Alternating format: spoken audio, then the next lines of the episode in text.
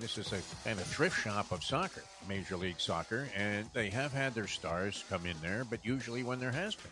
This is not the case with Messi, although uh, I don't know, is Messi far from his prime at 35 years old? People thought Was he he- was until the World Cup, and then they realized he's not. But didn't they didn't they fix the World Cup? Wasn't the World Cup rigged so He that Messi would of- win it? He had a lot of PKs, yes. Of- Oh, of come on. And I mean, the guy would look at Messi cross-eyed. Penalty kick. All right, put him on the stripe.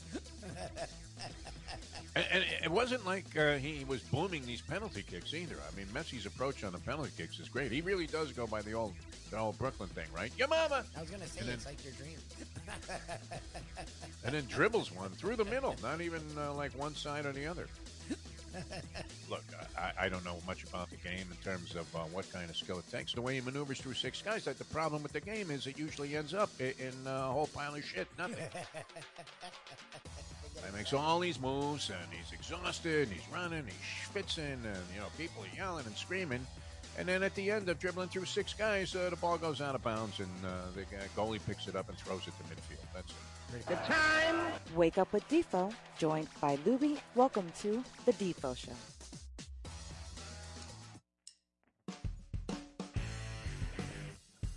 Another weekend that slipped by too quickly. Uh, welcome to the show. Peel yourself off the mat Monday. Jeff DeForest and uh, the great Mike Lubie Lubitz. Another edition of the Defo Show. Very happy to have you guys uh, with us.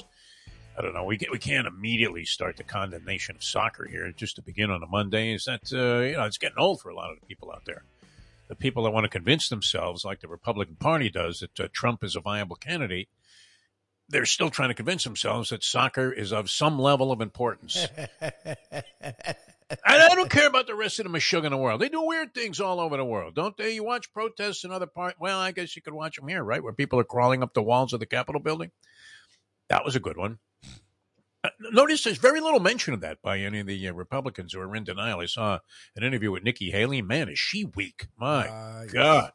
Yes. Why is she running for president? I mean, what an embarrassment that is. What platform is she running on? Never. They don't run on platforms. That stopped. Does she have a single idea about how this uh, country can get better except to say, well, you got to stop weaponizing the Department of Justice and we really need to move forward? Never mind that this uh, guy is on tape, uh, like incriminating himself time more than John Gotti, right? I mean, the whole thing with Gotti was suppression of evidence, and then occasionally they would buy a witness or a juror, and and that was that. Uh, so he got off. He was the Teflon Don. This isn't happening here, I don't believe. I don't think any of that stuff's happening. And, and, you know, for these people, uh, uh, candidate after candidate, DeSantis weak, Haley weak, the entire Republican lot, with the exception of maybe a couple of people who have no chance of getting the nomination because you know what? They're saying things that actually might be true. what a ridiculous concept. Unbelievable. Yeah, I watched some of that over the weekend. Uh, that that was insane. Uh, happened to be uh, popping around on the news shows in the morning on Sunday. And uh, there's Haley. She's being uh, interviewed on CBS. And uh, I mean, every word out of her mouth is like you're, you're, you're stunned in disbelief. And, and this is like somebody that's sort of down the middle. How pathetic of a lot is that? Uh, anyway, you know, the good news is uh, with the Trumpster, and uh, I mean, how did we not see this, Libby? That the reason he's getting indicted is because he's doing it for us. Yes, yes. That's my that was favorite. one of the great statements of all time. He somehow found doing crime after crime after crime a way that that's a good thing. They Yes. somehow are like, yeah, he, yes, he only made himself and his family rich and really fucked our country uh, for him. I mean, for us, for us, Us, actually, yeah, for us, yeah, for for us, us. yeah. It's great. He's on the phone with Zelensky. Hey, listen, uh, Vladimir. Huh? I mean, you find some dirt on Biden. Otherwise, that, that aid, that's getting cut off. That This was before the Russian invasion. Yes, Unbelievable. Now he's, of course, opposed to uh, any money going to the uh, Ukraine to support their efforts to, uh, you know, uh, preserve democracy in the uh, that part of the world. But uh, you know, man, it's great, right? He was doing that uh, just for us. He was calling Zelensky and saying, "Listen, you get some dirt on Hunter Biden, or else."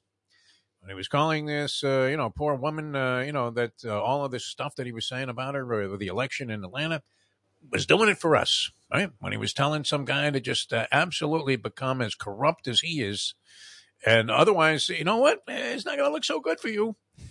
Uh, doing it for us. It's all great, all on tape, incredible. But uh, you know, that was one of the big developments uh, over the weekend. The other, the other thing that, that is a phenomenon, man, how is this Barbie movie like the biggest hit ever? What what what is up with that? So supposedly, Would you be caught so- dead coming out of the Barbie movie, Lubie? I mean, honestly, Well, wouldn't you be worried that uh, some of the people that go to some of your trivia events uh, would see you coming out of the Barbie movie and say, "Well, you don't care what people think." Well, at first that's the glance, good thing about that was my thought. But then I, I read reviews and I saw some of the actors in it. It's actually not. It's more uh, of a movie mocking Barbie. Like they have Barbie and Ken, and I guess they introduce them into the real world, and they mock how fucking weird they are compared to regular. Like it's not for. It's not as for women slash young girls as you would think seeing the name Barbie. It's more for adults, and it's more sardonic and sarcastic and funny than it is for little kids. So that's why I can. That's what's happened is it not only was big because people wanted to see it, but then word got out what it really is.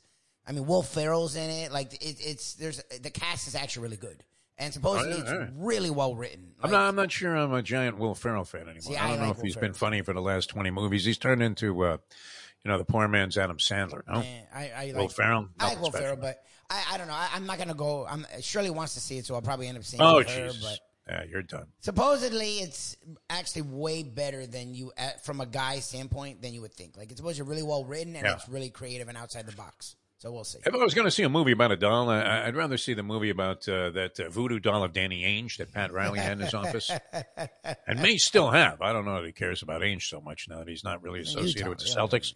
yeah. Yeah, Uh, he doesn't care. Who cares about anything that goes on with the Utah Jazz? Nobody. Uh, outside of the Osmonds, I mean, uh, and Dwyane Wade now is uh, part of that uh, organization. Anyway, let's get to some stuff here. Um, and, and these, these are obscure things that are kind of off the beaten path uh, to begin. We do have the football season. The preseason gets underway this week, Lubie. This week, the countdown is over. And uh, Thursday night, we have the Hall of Fame game, correct? The Hall of Fame Oh, game this is uh, slated Oh, wow. for this Thursday. Yes. Nice. Oh, cool. Now, uh, the Hall of Fame game that that uh, will be preceding, of course, the induction ceremonies, which will include uh, one of our uh, really, really, I mean, just uh, most admired people that, that we've met here on the South Florida sports scene, and that is the great Zach Thomas. Yes. Um, I don't know. Was it long overdue that he got into the Hall of Fame? I mean, uh, I, I'm still a believer in the Ed Kaplan theory that uh, that there should only be like one ballot for the Hall of Fame. Uh, you you retire after five years. Uh, if uh, you uh, are a Hall of Famer, you're a Hall of Famer. Let as many people in as deserve to get in after uh, their retirement. Uh, you know, little what was that? What would you call it there? Respite? I don't know. Period of time. Uh, you know, moratorium, uh, whatever you want to call it. Uh, whatever the requirement is, uh, you, get one shot at it, and you're either a Hall of Famer or you're not. Is that fair, Louie? Would you like to see that kind of a position taken by uh, all of the uh, various uh, leagues and sports entities when it comes to their Hall of Fame selection? This way, you're not torturing Jerry Kramer to his fucking grave. I mean, come on. What did they do to this guy? I mean, I, I do think. Kuechenberg, coach, would walk around all day long going, oh, I don't know. Uh, Are they going to include me this year? I don't know. Poor guy. He was delusional already. He was suffering from dementia, and, and, and still they tortured this man right to his grave. And he never got in, right? Coach, never, zero. I don't think so. No. Yeah, never got in. Bob Kuechenberg. Kramer, the same thing. Remember how Kramer was a completely shot fighter when he was roaming around that last radio row that uh, we saw him at, uh, Louis, the last Yes. time we were there? He, he can barely move. Super Bowl, I guess it was here, right? And uh, Chris Visser was uh, Yep, handling yep, yep. his uh, publicity and uh, trying to get him on a lot of shows, and a lot of people uh, didn't even know who he was, right? Jerry That was the Kramer. problem. In the early days when we were doing the Radio Rose, everyone wanted Jerry Kramer. By the end, including Yeah. us, by the end, including us, no one wanted. And it was Chris really would have like an envelope full of hundred dollar bills and say, "Please, just Yeah. two seconds with Jerry Kramer, and let him mention the deodorant." Well, because he had been doing the campaigning for Hall of Fame for so long that it, it was sort of sad by that point. Like, It really was, yeah. I mean, uh, you know, you're, you're saying, "Hey, look, Jerry, they- they're going to stick it to you again." yeah, Just like KGB. I, I watched Rounders for the thousandth time over the weekend. A little bit of Rounders. It's on at like two in the morning. I woke up on a Saturday night. Great movie, man. One of the best movies ever. Degenerate movies. I, I have to put it up there with. Uh, I, I would say the number one degenerate movie all time was the original version of The Gambler with James Caan. Tremendous. The Wahlberg remake. Eh, wow. That was. Uh, come on, Mark. You could do better than that. You would think movies would improve when they do the remake, not not go backwards it gets way worse. Yeah. but they refuse to just preserve the subtleties of the themes and, and the darkness and the macabre side of being a degenerate sicko gambler which uh, listen what is the uh, common denominator there, Lubie? We are all fueled. Everybody that gambles uh, at any rate other than just the occasional bet on a Kentucky Derby, fueled by self sabotage. Just uh, as plain and simple as that. Uh, anyway, speaking of gambling, so uh, I go out to, uh, you'll find it surprising. I, I, do my walk of life on Saturday. I went out around 11.30. It was probably a thousand degrees outside, Libby. And I come back and I, I literally I was thinking it, it's too hot to go to the beach. Right. And even though I knew it was going to take the Mustang about an hour and a half to uh, regroup, and get ready for like a casino trip as opposed to going to the beach, which is across the street. Wear whatever you're wearing, no problem. We'll schlep a couple of chairs. Uh, we'll find a way to uh, somehow uh, keep a couple of bottles of wine cold while we're out there. So uh, maybe we take the little wagon. Are you a fan of dragging a little wagon across the street there with all your stuff? I mean, I never do. I, I when I have children, I'll have to do that for cock to crap where it's like you're going camping. Uh, so far, whenever we do go to the beach, it's very light because it's just two of us. You know, we're younger and. Remember, you used to just go take a towel. If you do. even did that, right? You try to borrow a towel off some hot chick. Hey, we, you know what? I forgot to bring a towel here. Bring Can, a uh, towel. Uh, I share yours. Maybe we'll pick up food at like Publix or something on the way. Maybe. Um, we don't do the whole like bringing umbrellas and bringing beds and bringing uh, oh tents and uh, you know fancy yeah, tables. Uh, you know, I mean, uh, literally, the service uh, looks like you're at one of those uh, highfalutin restaurants uh, like Carbone that uh, Mayo likes to frequent. Yeah, where you know, I mean, and, and you're saying, "My look at that cheese platter. That's wonderful out there." Meanwhile, it's melting in a thousand degree sun. Yep. But I, I decided too hot to go to the beach, so so I go to the track and uh, or the local casino. Mustang gets buried on the slot machines. That's not a favorable trend. And I actually was winning money. But uh, my day was going to be made or broken by the horse Forte was running in a race called the Jim Dandy, a prep for the Travers at Saratoga, which, by the way, I, I believe my friend uh, Frank Mirahmadi is doing a great job calling the races at Saratoga. Nice. It's nice to see, too, where a guy rises to the occasion because I thought, uh, even though he does a fine job at Santa Anita, it was a little flat compared to what he's capable of doing, I thought.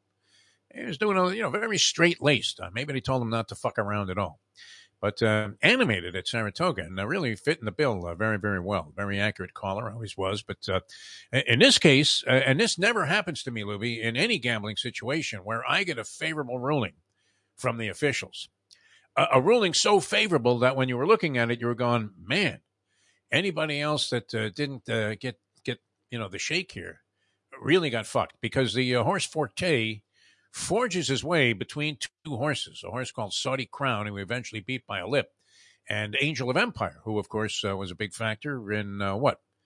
Uh, the Kentucky Derby, of course. Uh, also, uh, I guess what ran in the Preakness, Angel of yeah, Empire. Yeah, yeah, yeah. The second one, yeah, the second leg. Yeah. Okay, well, it was a factor in the uh, trifectas there and the exotics. And Forte with Irad Ortiz, who, who kind of rides like he's riding in the rodeo. I, I, I think he must have loved. If you ask him what his favorite movie would be, it's a little before his time, but maybe uh, this is where he got his writing style from. And he's great. I mean, the guy's brilliant. He, he's far and away the top jockey in the world right now. Irad Ortiz Jr. His brother Jose does very well, but Irad is the man right now. I believe he's also getting set to serve a short suspension for what was deemed to be rough and careless riding earlier in the Saratoga meet. I think he's uh, going to be out for a couple of days. I'm not sure what the story is there. I thought I picked that up uh, during the broadcast. As uh, does Paul Lo Duca look depressed? I haven't. You haven't seen, seen this, huh? no, he's on Fox uh, TV doing the races. He looks like a guy literally that's about to blow his brains out because he just lost uh, like all of that money he made with the Mets. Incredible, Paul Lo Duca. Had to be making uh, what about five million a year as a baseball player might be empty. I, I don't know what his situation is. Uh, he, he, was good friends with Craig Minervini. I'm not sure. We'll have to ask Minnie if Lo Duca is flush. But uh, he, uh, you know, I mean, and all of these guys were, were appalled when you know this this decision went up. And Irad Ortiz uh, rides like he's uh, you know out, out, of a scene in Ben Hur. He really does. He doesn't mind shoving horses out of the way, whatever. I'm not sure that uh, the other jockeys that they might be in admiration of the fact that he's been so successful, but uh, I'm not sure that they love the fact that, you know, here here was a clear cut foul. I mean, he just mows the other horse down, Angel of Empire, and uh, pushes him to the outside, three pass over, uh, bullies his way through between horses, and everybody in the crowd there uh, that's at the bar where I'm watching this race is saying, "Hey, he's coming down, he's coming down, he's coming down," which led me to believe that there was no way they were going to take this horse down. And then you watch the replays and you're thinking, "Oh my God, if I've ever seen a basis for a disqualification, this is it." And then you get the scores. Judge Malvina Lathan scores the fight 118 110 Canelo. And you're like, what? Canelo?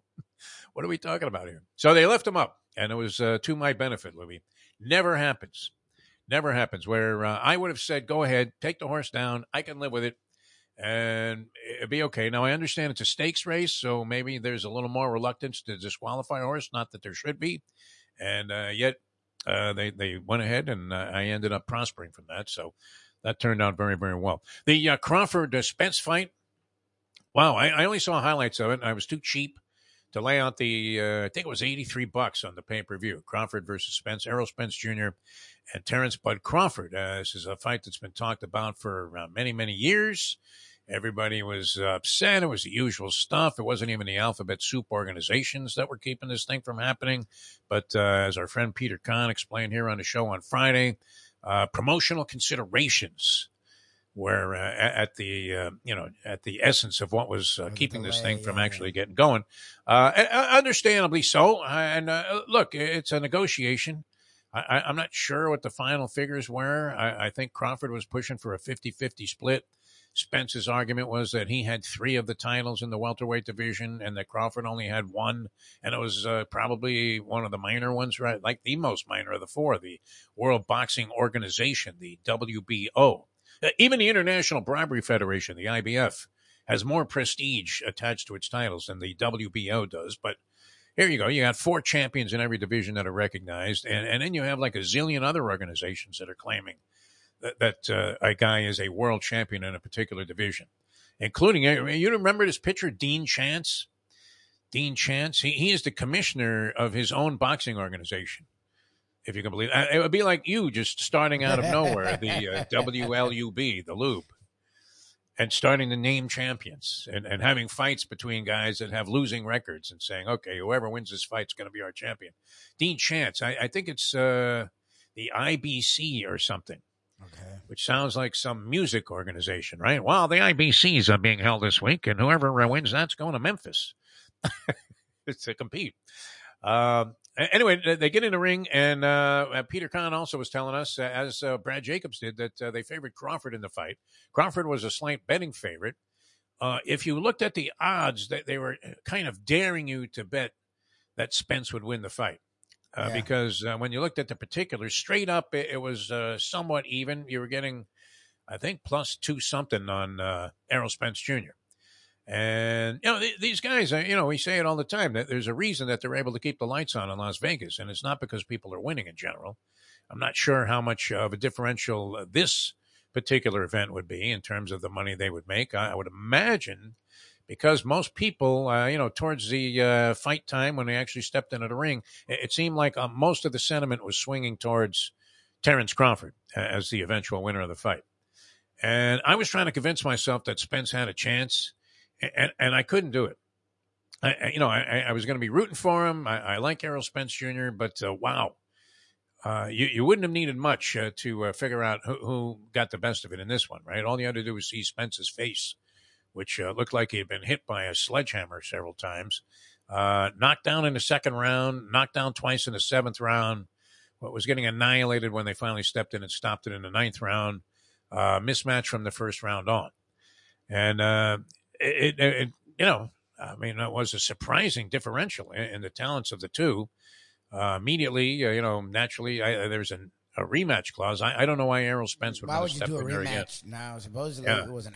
I meant to watch it, and then I like passed out like around twelve, and I woke up. Well, it was pay per view. You you would have you know. There's well, no way you're, you're shelling out eighty three bucks for it. Well, my buddy had a link, so I would have been able to jack it. Um, but I was like passed out, and I woke up, and they're like Crawford manhandles Spence. I'm like manhandles. I'm like, what the hell? I'm like total no annihilation, yeah, total no domination. One. I'm like that was weird. Yeah. So I mean, he's been claiming forever, and a lot of people felt this way that uh, you know Crawford was the best fighter, uh, pound for pound, pound, for pound yeah. in the game today.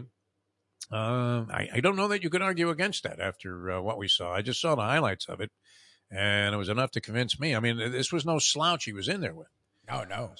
Spence has been through a lot, and, and, that would have been the one consideration I think that you had to see as a key factor there and say, uh, okay, a guy that's been in a rollover car crash and has come back and, and really, uh, you know, I don't know that he hasn't looked the same, but I mean, uh, that that's going to take its toll on you eventually. And uh, it did when he got in there against a guy who uh, could actually, you know, not only match his power, but uh, exceed it in spite of the fact that he was coming up from a, a lower weight division. Uh, here's what I love about Formula One racing, Louis. The same guy wins every week. Every week. This uh, Verstappen, does he ever lose? I think he's won eight straight Formula One races.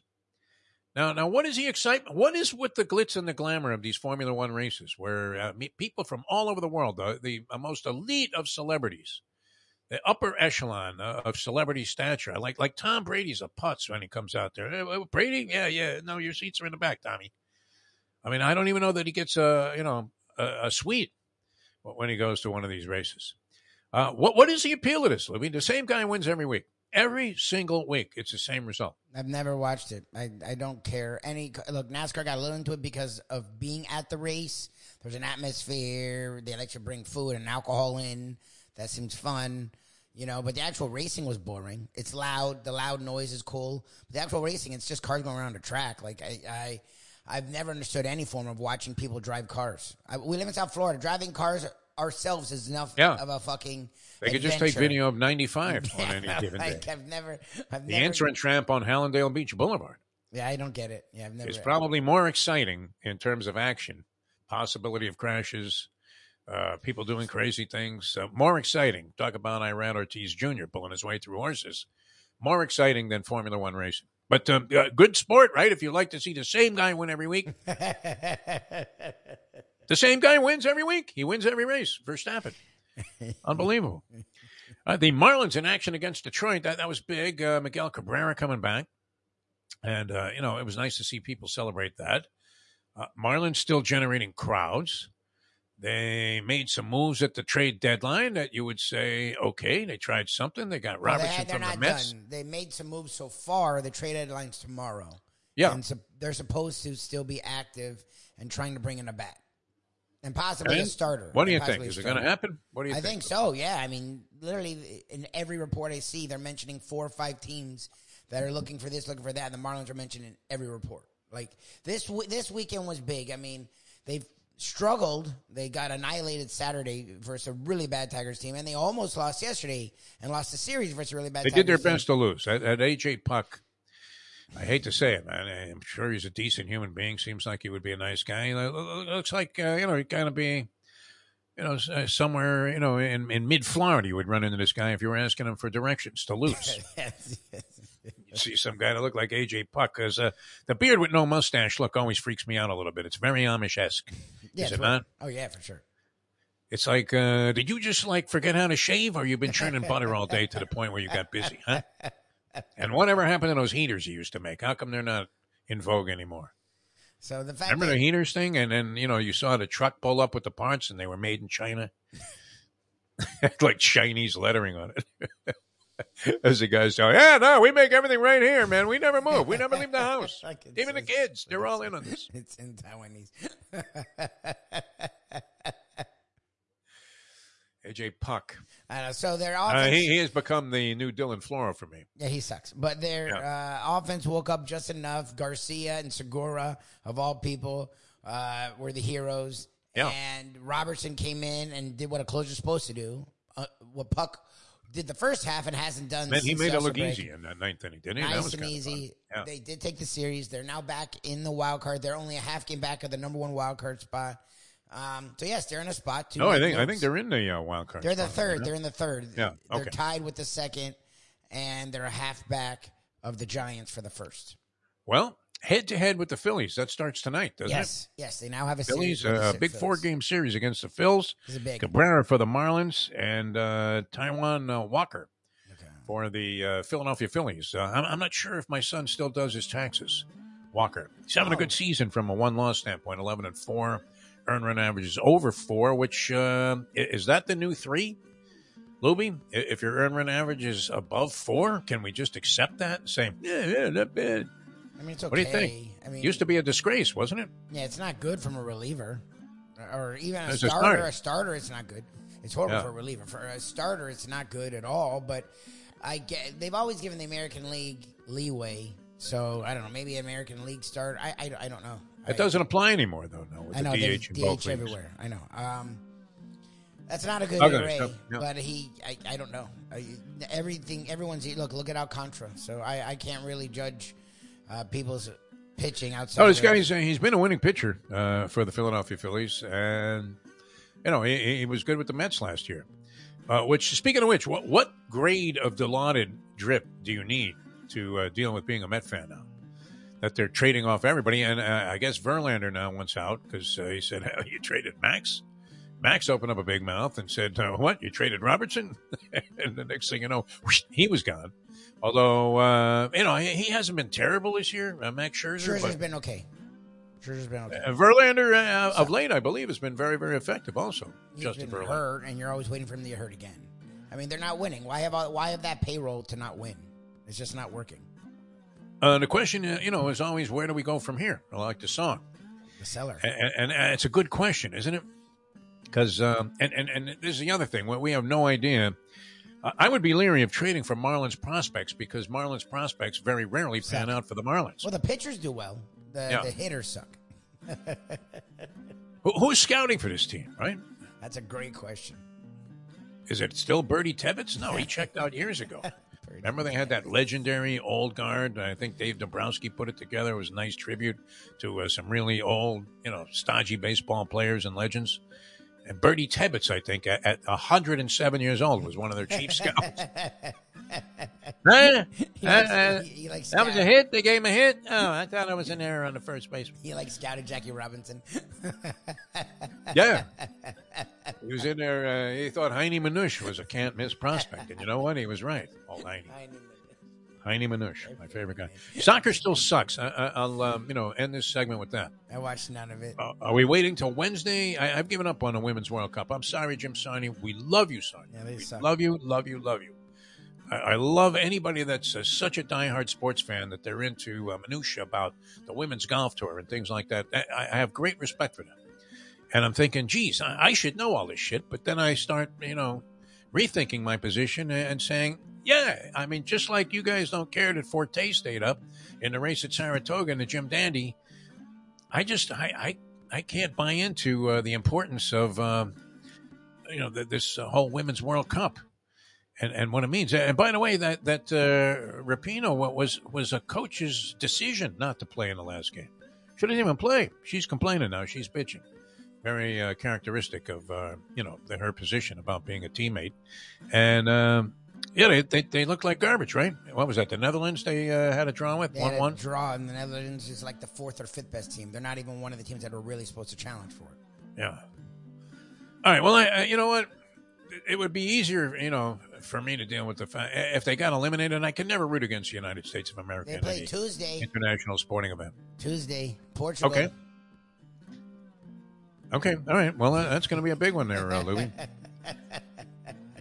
Wednesday's Messi is the next Messi game. That's what I'm Oh, okay. for. Messi. Yeah.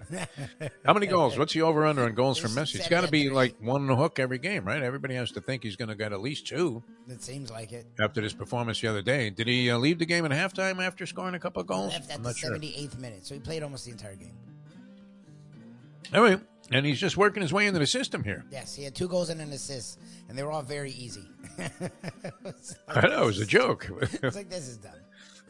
It really does. Uh, he, he looks like he's playing in a rec game in Hialeah. Yes, yes, it, it really does look. Where like you know, you know when you turn on East Fourth there, when you're going to Hialeah Park and you're on 103rd Street, and uh, you see that sign, and, and, and it just it, it hits you like uh, you know like the white light that you've seen, and it says Hialeah High School, home of the thoroughbreds. Yep, yep, yep. And you see that field there, and there- are guys actually playing soccer out there, trying to get a game together. Hey, Joe, you want to run with us? Okay, Yeah. good. Yep, yep. I think, what, what, I don't see any baskets here. What, what are we talking about? And, and then they start like a recreational soccer game. The soccer. Yep. most futile thing that you could ever engage in, I, I think, in your life. All right, good. Uh, football season's coming up Thursday, the Hall of Fame game, and, and a lot of stuff going on. A lot of negotiations and renegotiations and holdouts and acrimony. now Jonathan Taylor's asked for a trade. Jonathan Taylor wants to come to the Dolphins. Everybody wants to And come to the Dolphins. And Irsay, Irsay's like, fuck Jonathan Taylor. Doesn't care about this guy. he doesn't give a shit. He's their whole team. Jim Irsay. Yeah, we'll, we'll start with Brett Tessler with that. Jim Irsay. We'll just say Jim uh, Irsay and let him go. Oh All right, now coming back, the agent to the stars. Later on, Jason Cole, our uh, resident. Uh, well, I guess uh, you know he does. He have a residency here? No, we're, we're fortunate that uh, when you call, he actually takes your calls. Yes. He has never texted you, lose my number. No, no, never. Never. All right. It's impressive. It's unu- unusual for anybody associated with this show on a regular basis. Honestly. Uh, Jason Cole going to join us, and uh, what is it? Outkick is that? Uh, Outkick.com. Outkick.com. Outkick.com is his new uh, platform, and uh, that is run by what? Which conservative goon uh, the king runs of that? them, the Clay, whatever, the one that took over for Rush. Clay. Travis. Clay Yes. Travis. Yes. What, what's his story? Uh, wasn't he a sports guy? He was a college football guy who was really good at college football. And then remember when Peyton Manning, that stuff from when he was in college came out a few years ago um, about where he like possibly assaulted the uh, medical person, athletic trainer when he was in college. Oh, yeah. Old news and had been settled, so it really didn't affect him in any way. But it became this firestorm. Clay Travis, who to that point was just a college football guy, didn't get into anything political at all is a big Tennessee guy. So when the world was saying Peyton Manning should be punished, there should have been some kind of a punishment. He got off easy.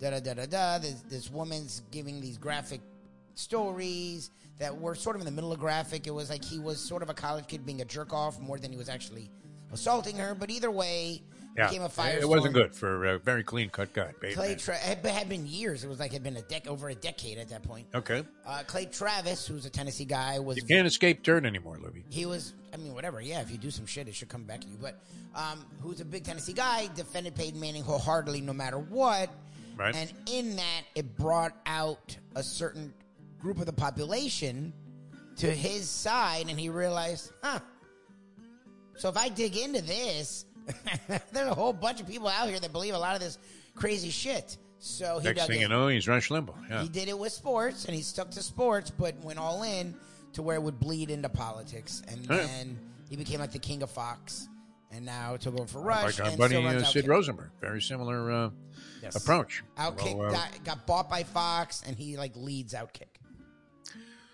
uh, you know what? I mean, when you put one of those scores away, that's it, right, Louie? You, you can just, uh, you know, rest on your laurels at that point. Uh, a guy that's making score after score, though, uh, and uh, very prosperous as an NFL agent, going to join us. Brett Tessler, the agent to the stars, and we'll uh, kick off in depth NFL coverage with Brett Tessler here today on the program in a moment. Now that. 734. Hey, the ponies in style at Champions, the outstanding simulcasting room at beautiful Hialeah Park. Yes, the grand old lady of thoroughbred racing has never been more vibrant, and you can wager on the races from the top tracks around the country while enjoying a cocktail at the Brass Rail Bar or any of the fine food served throughout the facility. If poker is your game, you're covered in style, and you can play all your favorite Vegas style games, including blackjack, craps, and roulette, in Hialeah Park's sizzling hot casino. Get a player's card when you walk through the door for all kinds of generous amenities, including our favorite, free play, when you come out to the ultimate casino and entertainment destination, Hialeah Park.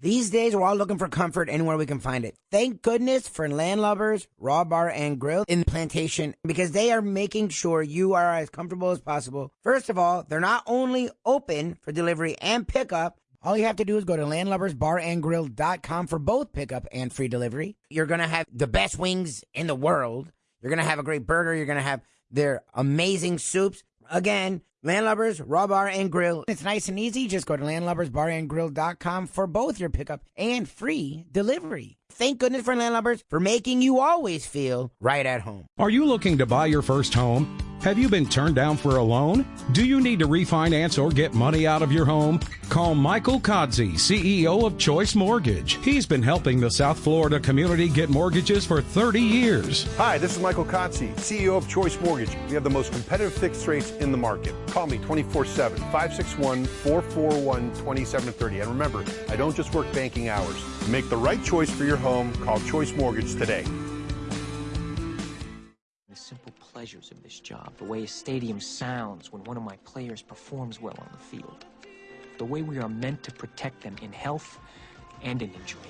Less more attention, caring for them, caring for ourselves in the games too. The agent to the stars, the one and only Brett Tessler.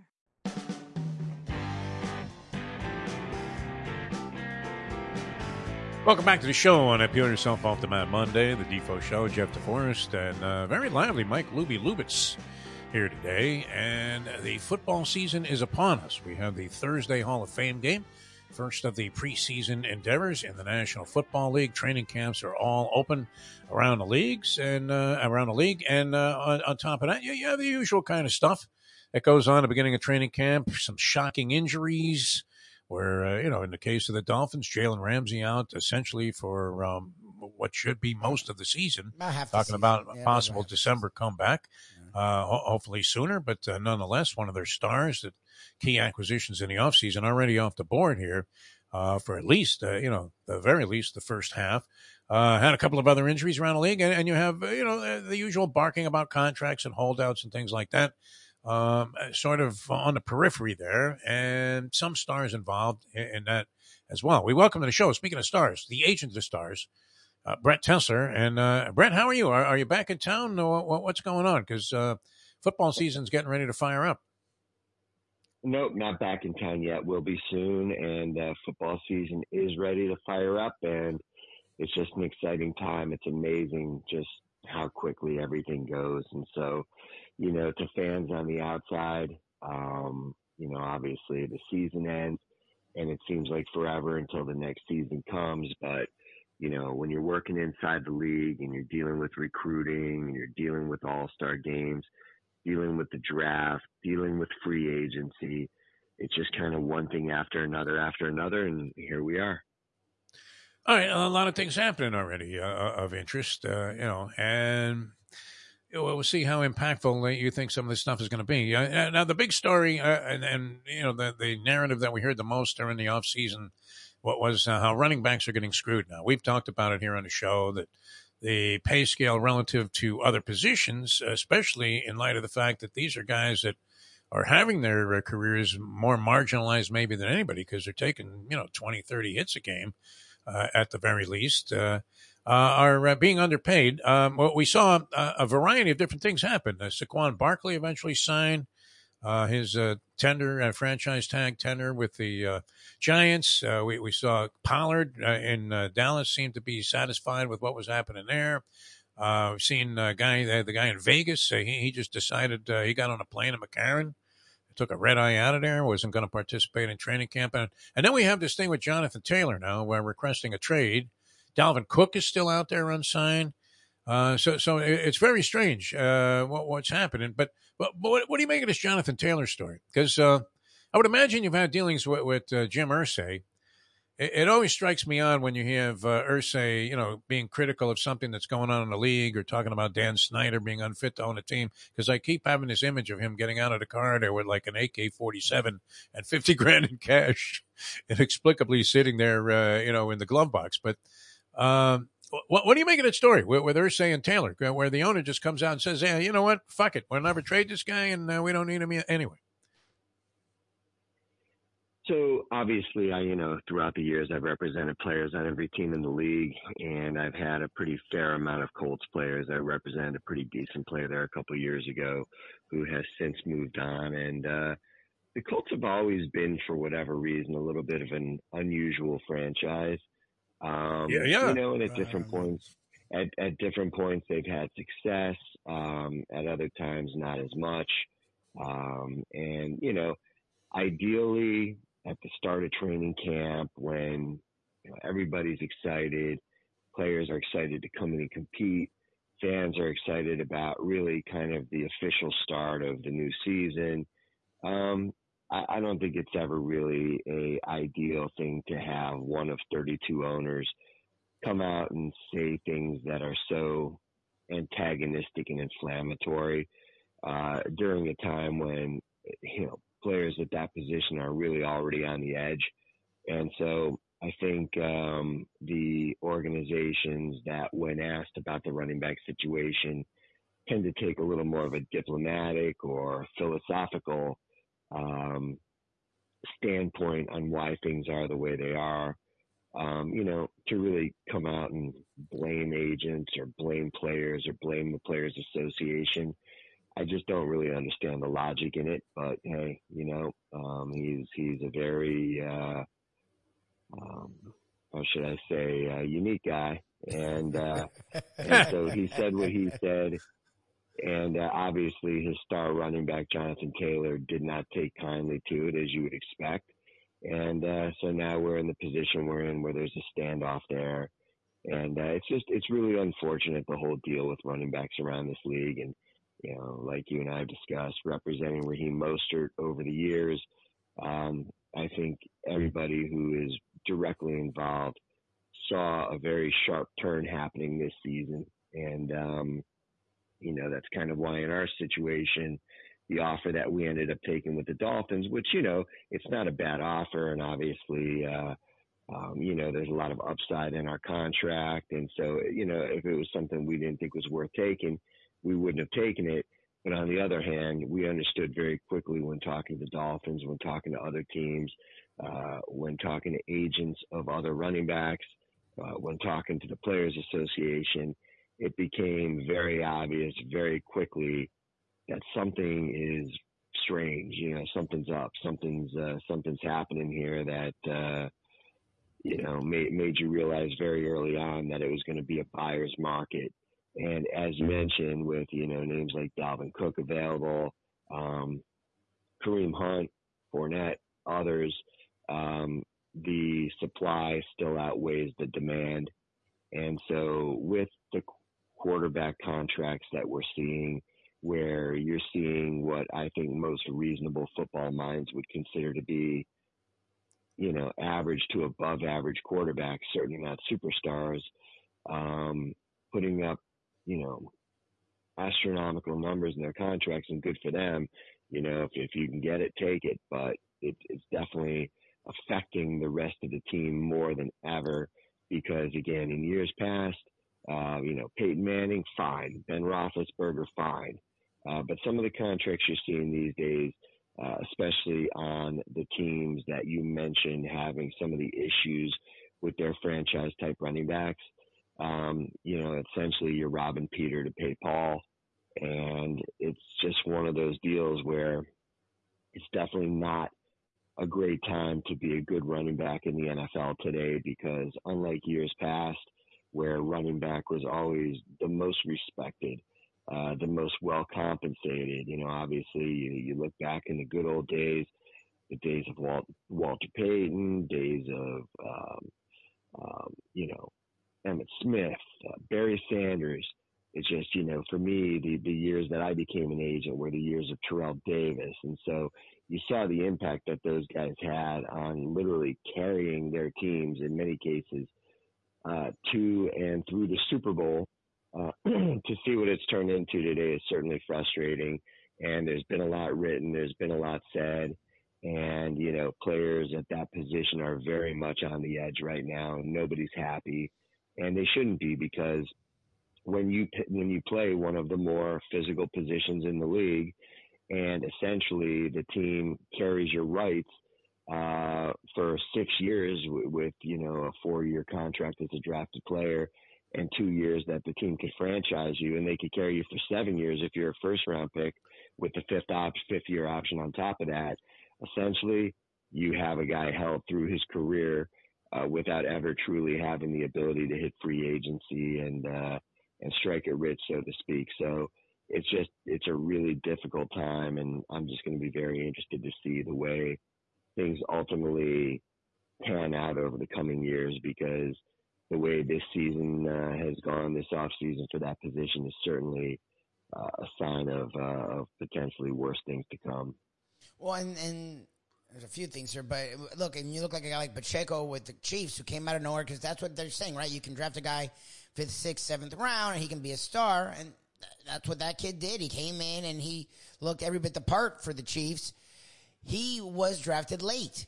They'll be able to pretty much take out his prime, and then when he's free agency, he's never going to get a real contract. At least some of these higher draft picks see some of the money, like Saquon Barkley is going to get 11, 12 million a year.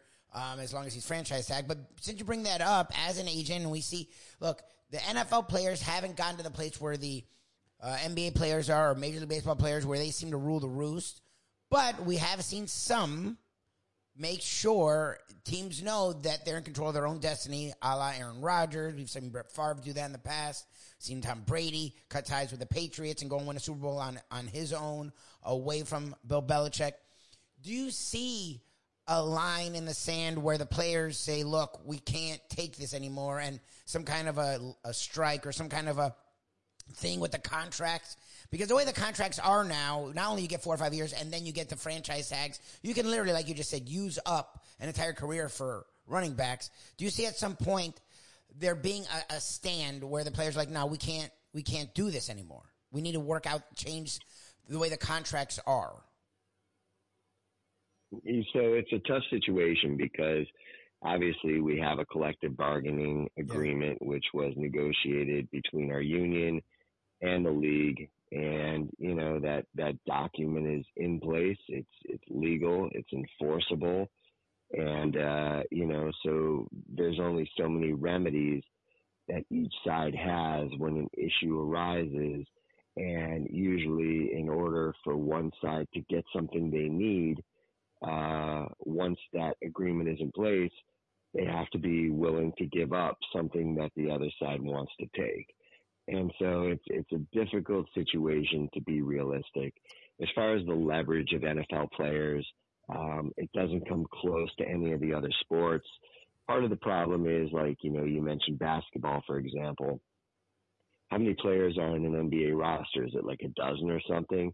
Yeah, and 15. in in in, in the yeah, in the NFL, I mean, the rosters are four or five times that big. Yeah. Uh, our rosters are double the size of hockey, double the size of baseball. And so when you play in a sport where uh, each team has so many players, it really tends to lessen the impact of any one player, like it would in a basketball where there's five men on the court at one time and if you've got the right guy, if you've got a transcendent talent like a LeBron or, you know, a Jordan or a Durant or that kind of guy, it can essentially change the entire fortunes of your whole team.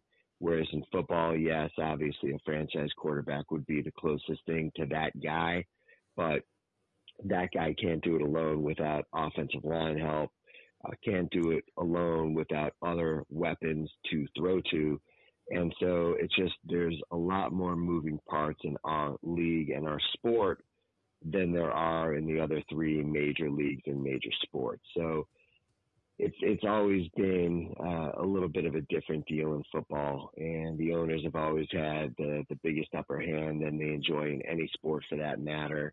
And uh, you know, there's probably no sign of that changing dramatically, and so it's just kind of one of those things where our players and us as agents in any situation have to try to make the best out of things, you know, make make things as as as, as good as you can and in some cases uh you know, players will occasionally have a big upper hand in this league, but it's usually not to the degree that you see other athletes in other sports have.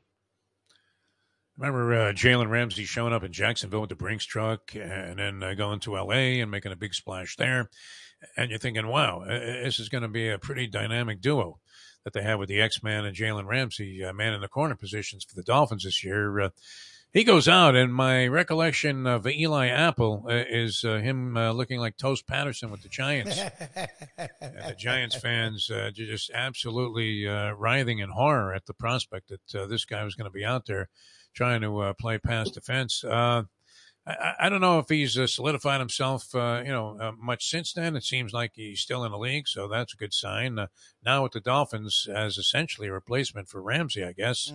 Mm. Um, how big of a blow is that uh, for the Miami Dolphins to lose Jalen Ramsey until possibly uh, December? Tough break for the Miami Dolphins. Obviously, a tough break for Jalen Ramsey. You know, you never want to see any player get hurt. Um, you know, and especially a player that from a uh, a fan standpoint, from a team standpoint, somebody who can really make a difference and help the Miami Dolphins in an area where you know people felt like an upgrade was necessary. Um, so you know, it's it's it's a certainly it's a blow, but so goes life in the NFL. You know, this is something that every team every day has to um, be prepared for, has to anticipate the possibility of happening. And, you know, when it does happen, um, you go down your emergency list and you see who's out there and you see who um, you think has some experience, especially at a demanding position like corner. And, you know, I, I think a lot of people would agree that Eli Apple's career probably hasn't panned out um, the way that was expected when he was a very, you know, high pick years ago. But yeah. Uh, you're more so, diplomatic than uh, Sean Payton. I mean, that's for sure, putting it that way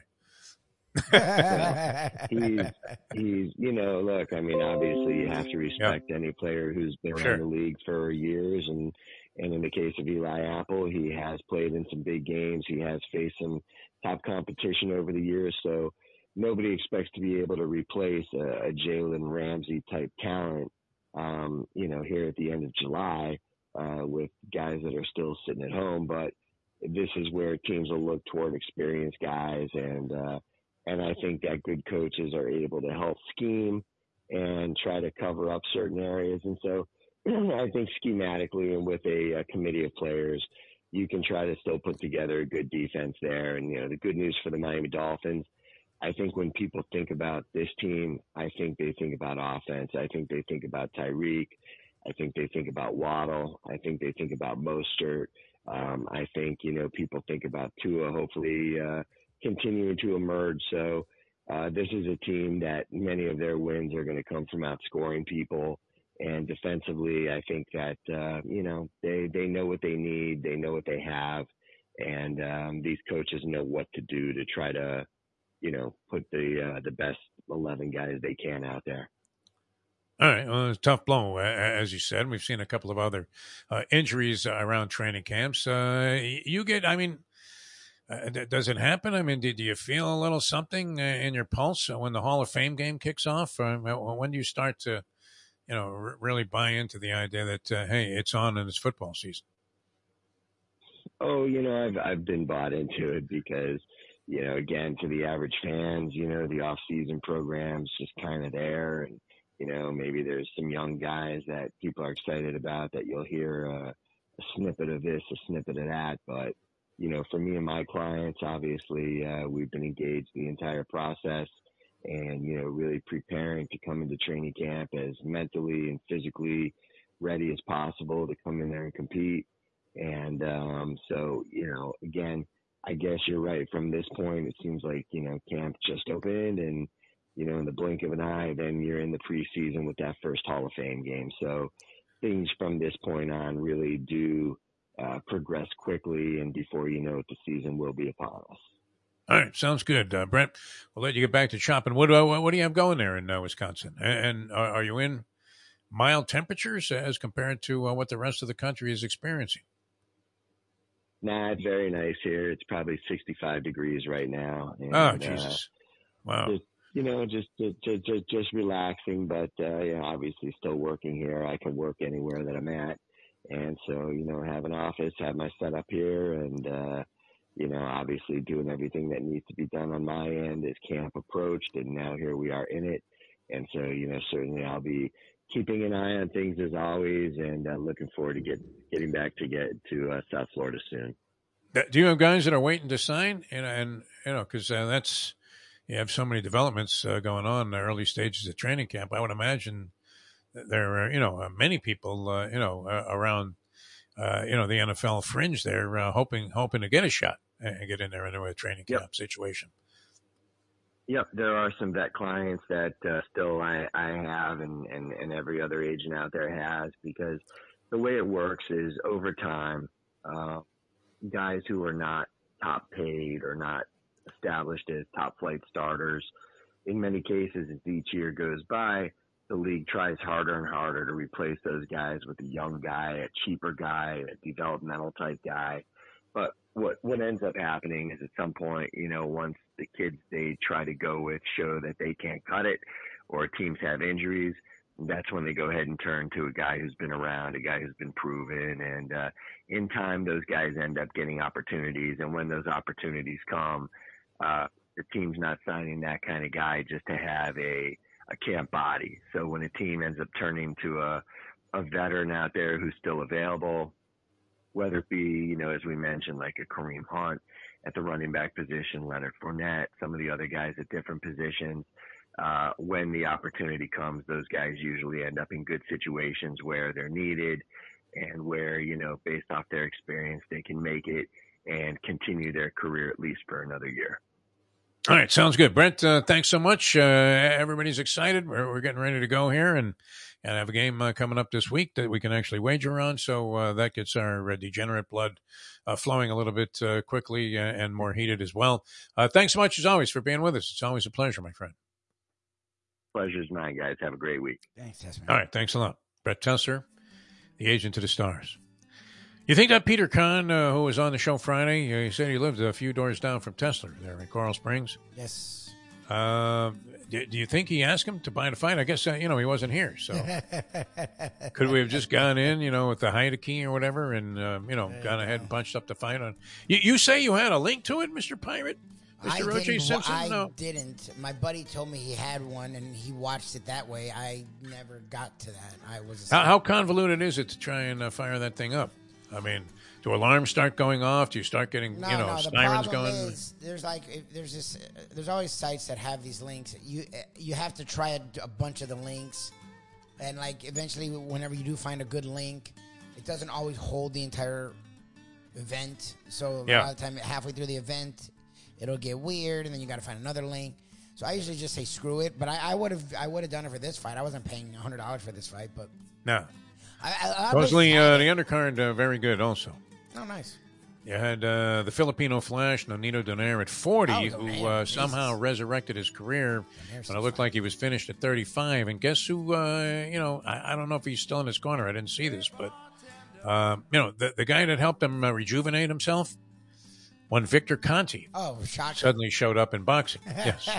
and who was finished, uh, you know, you know, he looked like Roger Clemens out there. He could have won the Cy Young, I think, if he wasn't competing for the Bantamweight Championship. So uh, yeah, but he, he he lost a close fight, uh, which was very competitive, and I guess uh, this guy Isaac Cruz, the Pitbull, uh, he uh, he also I, I, don't know if his nickname is a Pitbull, I think it is, but uh, anyway, he is a Pitbull of sorts, and he he was in a very competitive fight also, and then Crawford Spence turned out to be a blowout, but yeah, that, that would have been if I could have pirated it, I probably would have. Uh, but I, I, do remember I have bad luck with that kind of stuff. I, you know, I've told the story many times. I, I uh, was getting the uh, black box with the card when the satellite TV was big and nobody wanted to pay for the satellite fees, so everybody had that little black black box. You could poach everything, all the pay per view, all the porn you could possibly stomach, and uh, whatever you wanted, right? Uh, premiere movies and everything. Uh, but but they they found a way to uh, you know decode the uh, or whatever. Uh, you know, deactivate the code for the cards, and every time I got a new card, which was like forty bucks a pop, uh, it only lasted like a day or two. Yeah, that's the thing. And I ended up paying more for the pirated version than I would have if I had just bought the service to begin with. Yeah, yeah, yeah. But there was something about stealing it, right? Yes, what is it? I don't know. I'm thinking, wait a minute, I'm paying like four hundred a month for this shit, and I'm, you know, I'm getting it in very spotty, uh, you know, spurts here, hit and miss here and there, right? Middle of a fight, boom, goes off. It's like, what? Wow, Mayweather was on the ground? Was that May-? Next thing you know, you're getting like, uh, you know, bars and tone coming your way.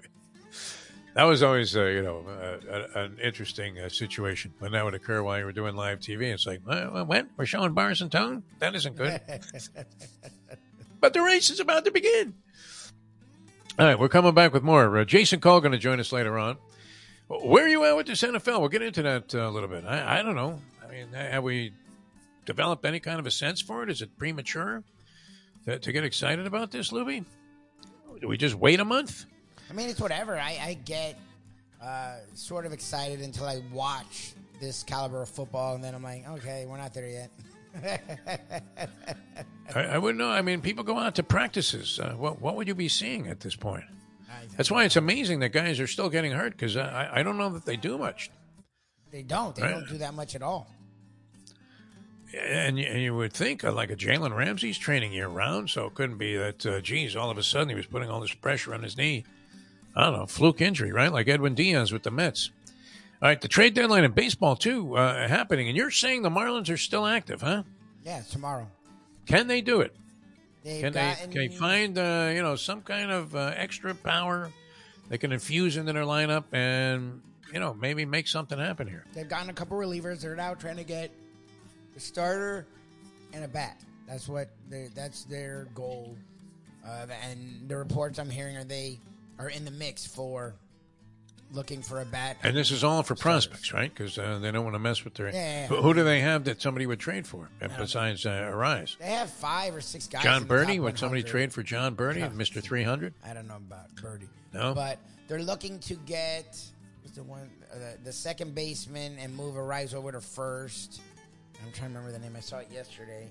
Um, and they're looking uh, at the pitcher Jack Flaherty with the Cardinals, who's actually been a pretty good starter. This guy Hicks, who I will permanently despise uh, from the Cardinals, got traded to the Blue Jays. Uh, Hicks, the uh, reliever. And uh, that, that's the guy that cost me that uh, three team parlay that day you know, when, when he gave up. Can, can you believe this? I mean, gave up, throws the ball in the right field. I, I, Lubie. I, am still horrified by that. My whole baseball uh, viewing this season has been ruined by this guy Hicks, who I know, I mean, I have to root against the Blue Jays now at this point. All right, uh, coming back with more in a moment. Now that there is no allegiance anymore in America, right? You just root for the team that you have money on. It's 802. Hey, folks, Tony Segreto here. Let me ask you a question. What do you look for when you go out to eat? Good food, obviously, friendly atmosphere, not too loud, but good energy, reasonable prices, and a place where you feel comfortable. All those ingredients, no pun meant there, are hard to find unless you're talking about the Texas Roadhouse. You see, they encompass all of those attributes. Really, really good food, amazing atmosphere, good for a family, good for a date, or just a night out for yourself, and prices that will make you extremely happy. Their ribs unmatched, steaks hand cut every day. Everything, and I mean everything, is made on site, including their incredible bread. It's the one day, folks, that you can forget about low carb diets. Trust me when I tell you, Texas Roadhouse, your restaurant, your destination when you say, Where should we go and eat tonight? From the newly renovated sports bar to the beautiful bayside views captured at the Tiki Bar, Jimmy Johnson's Big Chill has it all. Located at mile marker 104, the Big Chill also offers waterfront dining while experiencing breathtaking sunset views of the Florida Keys. It's simply the hottest spot in the Keys to cool off. That's Jimmy Johnson's Big Chill at mile marker 104 in Key Largo. For more information, call today at 305 453 9066. Of course, uh, I got in about 2 in the morning last night. Do I look like Lubie? Good morning, by the way. You look uh, good. I look like Anita Cutman? You look good. I'm proud of you. You're like ready. You're on time. All the guys there didn't have to stress out waiting for you. Uh, look at you. A new day. I'm a professional. Uh, there's no question about it. And I don't like to lose a job on the first day of the job. That's that'd be good. Which is ugly. Because we already lost one job and uh, we got fired by Fox. And in fact, you and I, Lubie, are the only starters that were ever beaten out for a job by Brady Quinn. if you can kind of uh, wrap your arms around that concept. Grab a bagel and a schmear, plus some Defo and Lubie. Welcome back to the Defo Show. That now comes under the heading of uh, 0.0, Mr. Blutarsky. Not that ratings were a whopper when we were at 940 WINZ for those many years, because uh, you know the truth is, you could be, I mean, you could be the best act on, on a poor station, and, and, it's hard to pull that station up if they're not in, you know, the. I guess it would be if, they're habitually getting bad ratings, they, they, will just continue to do so, no matter what you do. Yeah, there's not so much. Uh, that, that, there's only so much one guy. You, you could be the worst guy in a good lineup. Yeah, you get good ratings and prosper. that that's that's been true over the years. But uh, they've managed to get to the point now with Brady Quinn and company, that brilliant maneuver of going all national.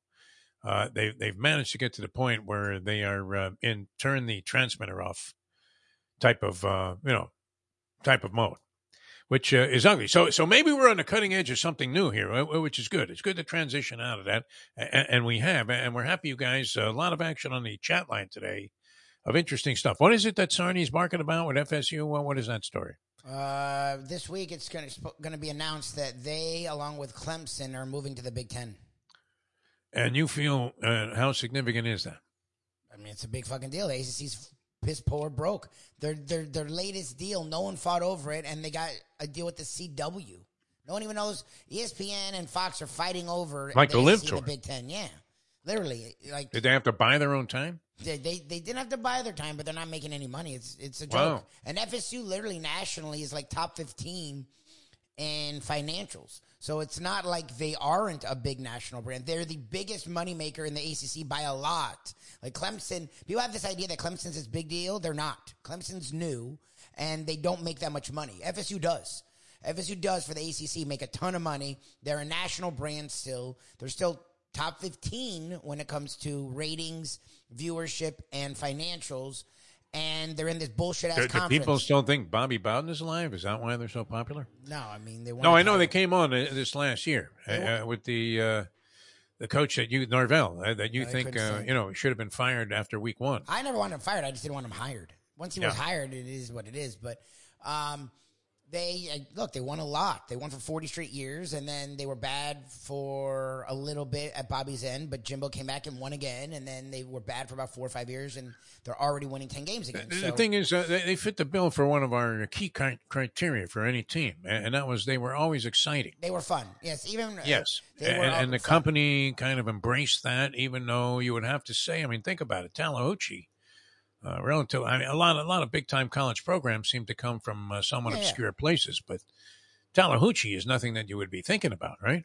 I mean, it's it's it's not any worse than Oxford or Gainesville or most of the the Big Ten, Columbus, I don't know, is. Columbus uh, kind look, of a Ann dump? Arbor, sure. like all, they're- all look uh, Pennsylvania. Ann Penn Arbor's State, nothing, yeah. Where Penn State is, that's not like uh, prime time. It's not Philly. State College, PA, are you kidding They're me? Who would ever go there for any other reason? That are uh, outside of USC and UM. It's usually small towns.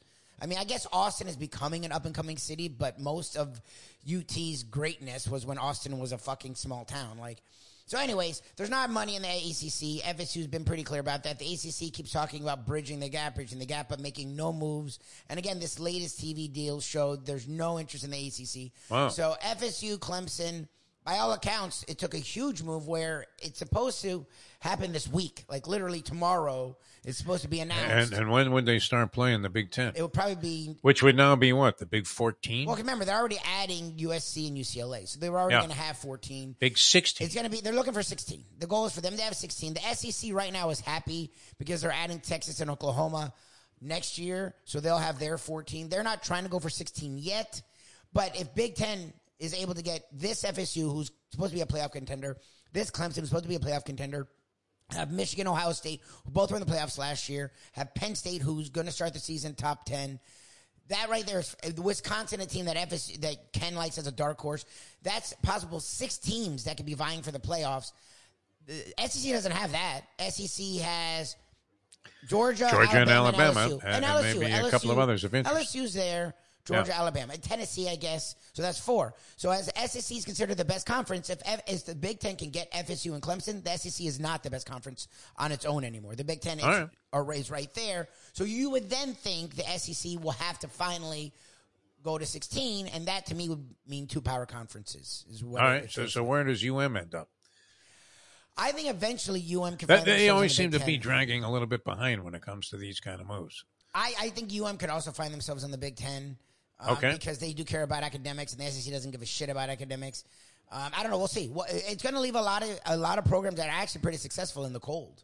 So that's And, and the ACC what dissipates won't. altogether? They'll be like the big- a, a completely minor conference. It'll be a basketball conference. The ACC will be a ba- Okay. basketball conference. Uh, right. the Big Twelve is trying to, to to grab all the O's, o, o, also rans. Like Colorado's going there now. Arizona's supposed to go there. Programs that have had success in football that are willing to spend. Wasn't, wasn't San Diego State? Uh, they just declined to move uh, to the Big Twelve. Well, Was that I, it? I- think they're going to be going for bigger fish than San Diego State. Okay. Like, my thing is like, what do you do with the Louisvilles, the North Carolinas, the Dukes that have actually had flashes but aren't of the same stature? I think if enough of those go to the Big Twelve, then the Big Twelve can be like sort of a third fledgling conference that can because remember they're, supposed they're supposed to go to 12 playoff spots. So like the sec and the big 12 big 10 don't need 12 playoff spots. They would probably get six to eight between those two conferences and then you still have room for another conference somewhere. Who, who- who's pocketing all of this money? The uh, oh the schools. the various uh, you know, uh, uh, you know, principals the at these schools. Yeah, Uh, the they're putting the money in their pocket. Yeah, No? yeah. I mean, it doesn't go down to the kids. It's it's the Yeah. schools, like the schools. But there's so much money in the the Big Ten and the uh, the SEC. It's like each school's getting like thirty to forty million, and Wow. like the ACC, you get like twelve. And you get like ten, like it's literally you, you get like thirty percent of what the other schools are getting, It's kind of like the MLS compared to one of these big European leagues. hundred percent. But they're all in the same league, where at least MLS and the Euro, EPL, and the Bundesliga don't play together. Like the ACC is supposed to be playing with the SEC and the Big Ten, and, the disparity is such a. It's just a joke. Like you can't, you just can't hang with them. All right. So uh, Florida State's gone, and, Clemson's going to be gone. Supposedly, From That- the, that's uh, supposed ACC. to be announced tomorrow. So we'll see. Okay. Well, you never right. know. Like there's been a lot of these in the fire, coals in the fire when it comes to FSU and Clemson. When it came to the SEC, I, I can't follow it anymore. I mean, it, it used to be a disgrace if you were a sportscaster and somebody would call and uh, you would misidentify what conference they played in about a college football team or uh, you know a player or whatever. And, and you know, you felt like it was part of your job. You had to know well, who was where and what affiliations, and and you probably should have known that. But now, I mean, uh, the way teams have jumped around, I, I have no idea who, who's in what what conference at this stage. Uh, you, you're thinking that, that uh, you know these conferences like, like the ACC, which were, were never. I mean, as a football conference, it it never stacked up there with the Big Ten. Uh, maybe even what were they behind the Big Twelve as a football conference? I would say yes to that, and certainly the uh, SEC. I, I was a Pac-10 guy, Pac-8 Yeah, when, be when I was uh, covering sports in California. I, I like those teams, and, and you know to think of USC as a Big Ten team is is just it's inconceivable, isn't it? I mean, uh, they they were the essence there. You would have Dick Enberg calling out the Pac-10 game in a week. Well, it was Pac-8 game in a week back then, but uh, then they what added added in the Arizona schools. Yes. Is that how they became the Pac-10? I think so. yes. Yeah. Oregon, Oregon State were always patsies. It was Yep. great. Yep. USC would go in there and romp. Washington, Washington staying a little bit of a problem, especially on the road there because it rains all the fucking time. Yep. Eh, Yep. Yep. you think this ain't the Coliseum, my friends? Holy John Robinson. We're going down. All right, uh, so uh, that that's all happening, and college football gets underway uh, pretty soon. Uh, we're talking about what August twenty sixth. Fall camp. have a stack of games. Fall camp's opening this week. We're winner. Yeah, it's fall camp. Fall camp's opening this Notre week. Dame favored by nineteen and a hook over Navy. Well, that first weekend should be really that game's going to be played in Dublin, Ireland, my friend. You think the Irish will be favored there by the fans? Oh, probably. Ha! Are you kidding me? Do they have the same pasty guys that line up at the British Open? Is it the same group? Is it a small group of fans that go to everything there? And they all look the same. Once again, they all look like they came out of the first chapter of a Dickens novel. You saw a little more of that in that Senior Open uh, than you did in the uh, regular British Open, although the uh, final round was contested there in uh, j- just very rank weather, weather that you would normally think uh, you would just shut down the game of golf. And yet in Europe, it's like, it's just pretty nice, eh, me lad? They're like, oh, what a good day. We're fucking soaked out here.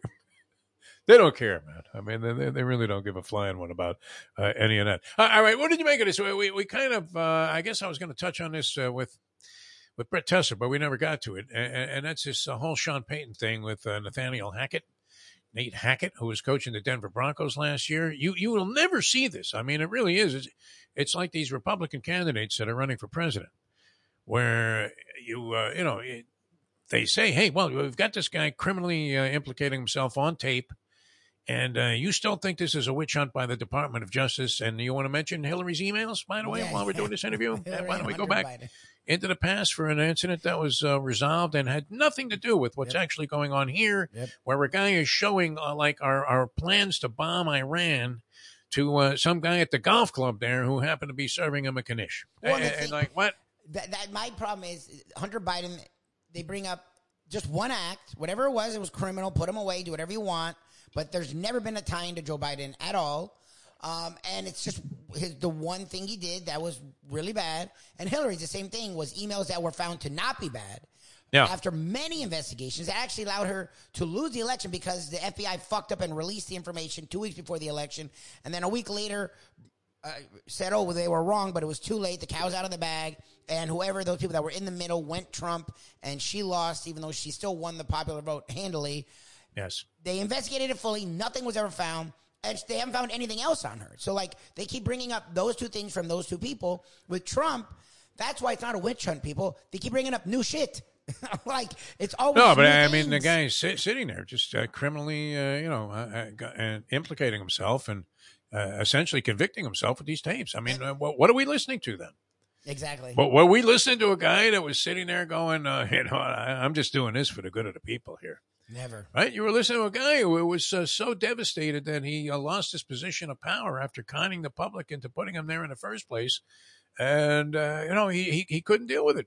He he was doing everything, uh, you know, that he possibly could to, to try literally. And, uh, you know, he's still walking around talking about, oh, well, he stole the election. Uh, Like, there's no evidence of that. Zero. None. Oh, But there's lots of evidence. Your own guys have jumped off that ship. Right. There's lots of evidence of him breaking the law. Lots of Yeah. evidence of him committing crimes. But there's no way. That's Uh, not a treating the position like shit. Exactly. That, that's the only way you could look at it, right? I mean, uh, there, there's uh, nothing in there that, that makes you think, oh my God, of all the people in the uh, world uh, and the United States of America, this is the one guy that we really need No, use it like a mob boss. desperately. Like Yeah. he sat in that position, doing what he had to do to succeed himself and his family. He didn't do anything for America. He didn't try. Nothing. He wasn't even trying to do the job. He was just trying to make money for himself. It's like I don't even know if he story. understood the, the job. No, he said to this day he did. Him and McCarthy don't understand their roles at all. Like McCarthy says shit, and I'm like, dude, you know you. And DeSantis too. The three of them, they say stuff, and I'm like, I don't think you understand your role. Like you're not a dictator. None of you Yeah. are. None. None of you are actual dictators. There are che- as much as your party wants to ignore it. There are checks and balances for a fucking reason. Thank God, and it's for both parties. So no one just goes and takes over. Like they say these things, but we're gonna no, you're not gonna do a goddamn thing. You're not gonna do anything. This isn't Yeah. fucking Russia. Well, and, and, and this whole, uh, you know, forget about everything that went on here, including people crawling on the walls of the Capitol building while cops are dying. Uh, you know, i- i it's just hard to uh, look at that and say, well, you know what? Uh, what about Hillary? yeah, it's like come on. She's gone. She's out of the picture already. Gone. OOP, as they say in dog racing. Uh, anyway, you, you never see this, uh, right? Where a uh, coach comes out and, uh, I Oh, mean, once in a blue moon, you know, somebody will take a shot at Nick. Uh, but then they retract their statements uh, immediately because they realize Nick will have them, uh, you know, that they won't be in coaching anymore if Nick decides that, you know, he, he- wants to uh, have them ousted completely, right? Nick Nick will find a way to get rid of them. Uh, Sean Payton uh, on Nathaniel Hackett says that this is the worst coaching job that was ever done by anybody in the history of the National Football League. Now, now I mean, do we have to preface anything that comes from Sean Payton by saying, wait a minute, you know, and you know me, I, I am not a fan of the cheap shot. Never have been, never will be. I mean, it's a game for God's sake. I know there's money at stake and it's a big business at the professional level. But when, you're playing in the park and you deliberately low bridge some guys, he's going in for a layup. But when there's no chance you're going to be able to make a clean defensive play, and, and you do this, and a guy ends up uh, like uh, hitting his head on cement or whatever, and you're thinking, oh, geez, you know, why the hell? Uh, cheap shots uh, never, never have been, you know, something that I was a fan of. So here's a guy that was in the National Football League, and uh, essentially, I mean, he was suspended for a year. Um, did they ever, you know, pinpoint what his involvement was in uh, Bounty Gate, where he, he's, uh, you know, adding incentives to players and condoning this uh, to go out and, and deliberately uh, injure other players in, in a cheap shot fashion? He didn't necessarily do it, but he he didn't stop it, and it happened in his locker room. So most people felt he was well aware of it. Now he gets back into coaching. Uh, you know, he continued to coach after that. Yeah, they won. They, uh, had did. success. Uh, what was always deemed to be a successful coach. Yep. Some people, the detractors of Sean Payton, who, who I want to like. I, I, I like the fact that he went for that onside kick in the Super Bowl, opened up the second half. Wasn't that the play? Yeah, yeah, saved their ass. It was like a And and and, and turned the game around. Yes. and, and you're thinking, wow, a degenerate gambler of the, you know, I mean, talk about James Conner, a gambler. Let me just go into a neighborhood where I know I'm going to get shot or stabbed and see if I can't come out of there after insulting people deliberately. you know, just, uh, you know, whatever I can do to, to make this as challenging uh, a situation as I can make it. Uh, that, that took balls, right? Didn't it? The Sean Payton thing. I mean, that made me think I, I want this guy coaching my team. Plus, I, I don't know what level of responsibility he had for the success of Drew Brees. You would have to say that at some of Drew Brees' success, this was a guy that was, you know, even though he was a second round pick, it was uh, sort of on the bus side of thing, wasn't he? Uh, you know, when he was with San Diego, he was good. He was borderline Pro Bowler. He just wasn't an all time, arguably top ten quarterback ever. He was like good. He was a good, solid quarterback. Um, but he wasn't taking the league by storm. I mean, him with Sean Payton took him to a whole nother level. Yeah. And, and people are sadly mistaken if they think that uh, had he come to the Dolphins, the Dolphins would have prospered. Yeah, we would have found a way to fuck him. Because the Dolphins would have found a way to ruin a- Oh, any uh, chance that he had of succeeding, would they not? That that was the uh, mo of the organization at the time. They became a bunch of buffoons, Yes. which uh, is sad.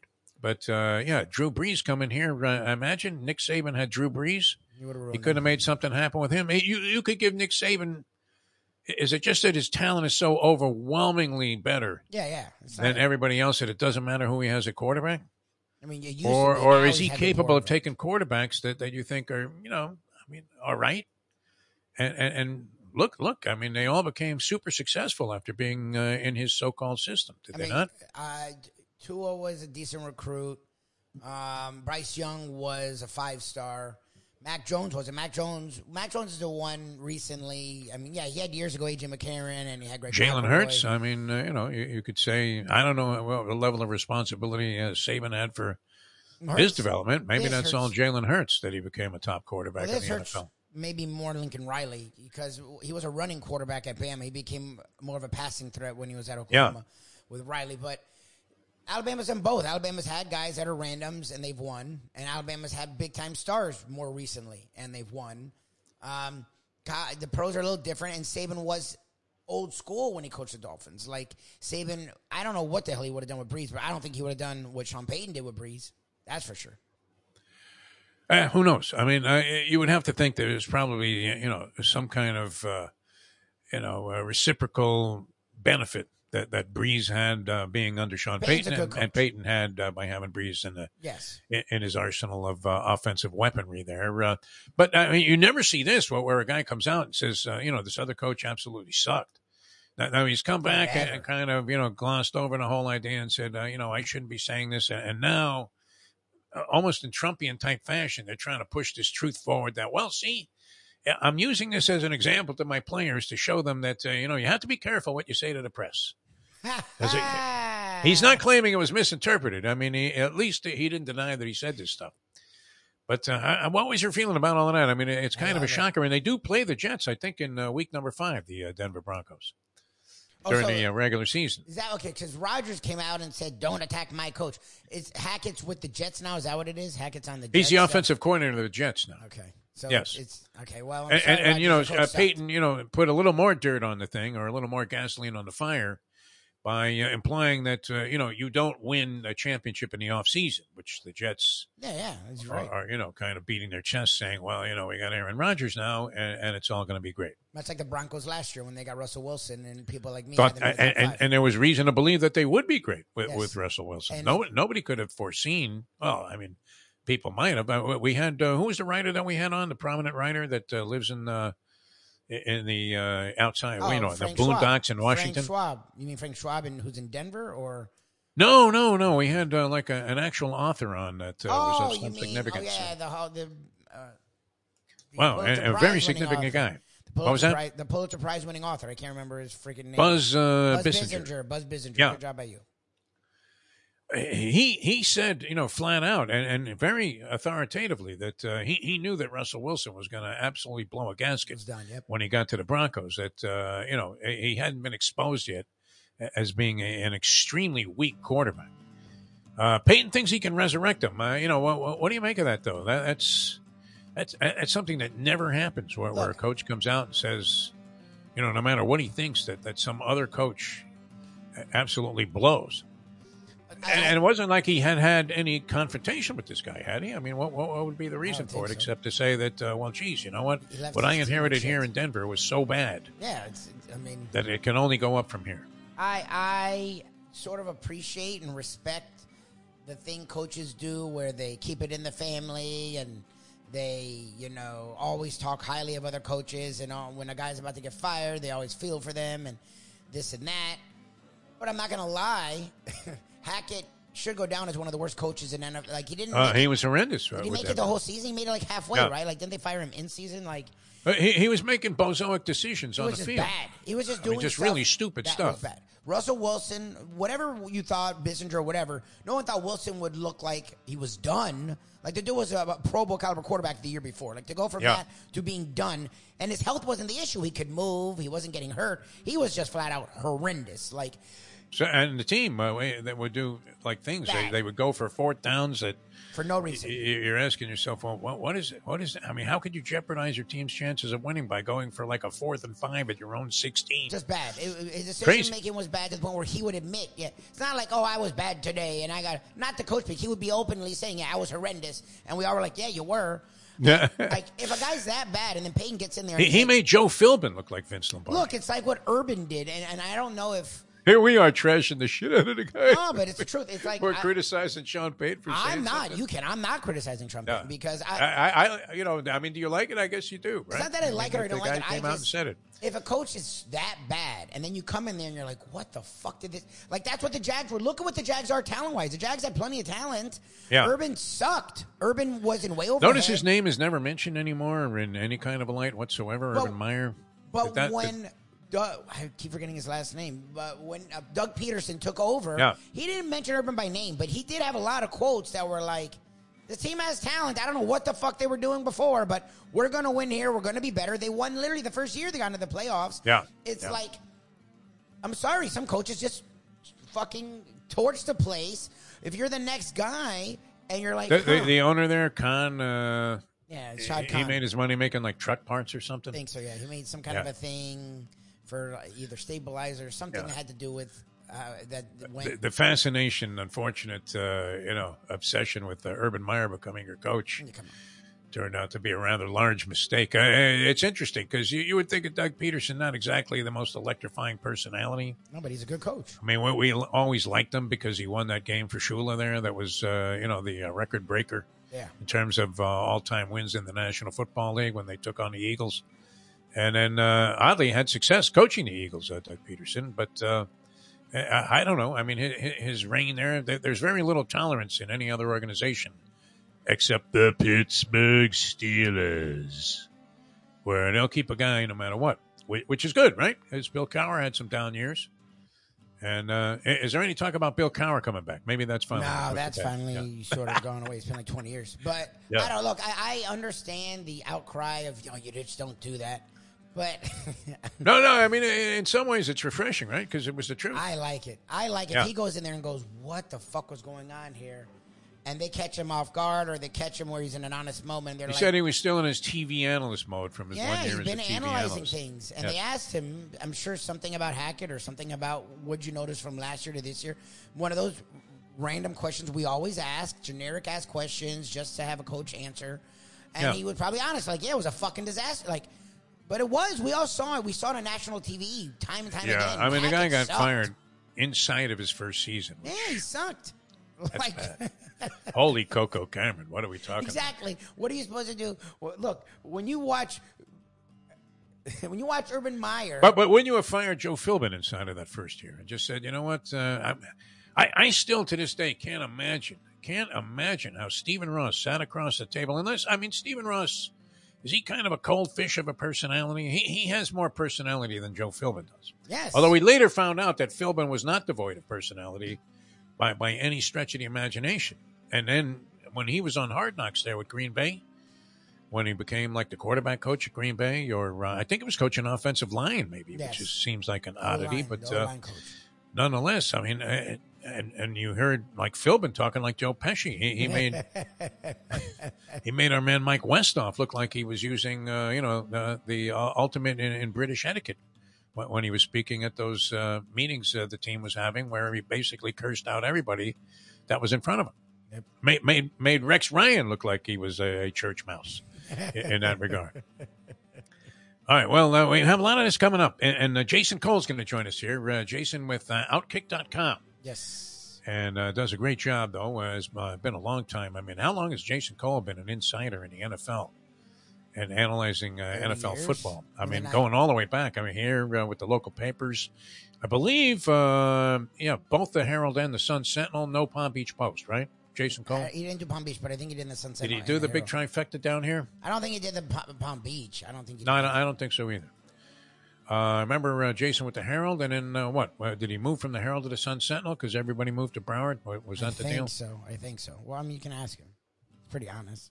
Yeah, I- I, I think he was with the Herald first, but covering the Dolphins and did a great job. Uh, always tremendous. Uh, so, going to join us here in just a few minutes on the program. As uh, wow, Lubie, we're in like preseason mode here. We are. we made it. Made it to the old football season. And, uh, you know, we'll see what happens. Uh, you know, a lot of people optimistic about the Miami Dolphins. I, I don't know. You think Jason will be optimistic about the Fins? I still, Uh, I mean, I just see that glaring weakness there, Lubie.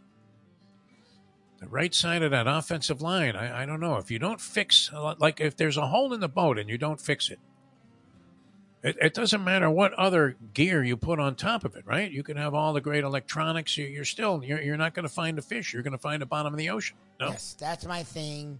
It, it's right tackle and left guard because Robert Hunt's on in the right guard and he's good. It's and Connor Williams is a center and Terron Armstead, but Yeah. the right tackle, the blind side of their quarterback. So the the left tackle for most teams is their right tackle yes, is a disaster, and their left guard is a disaster.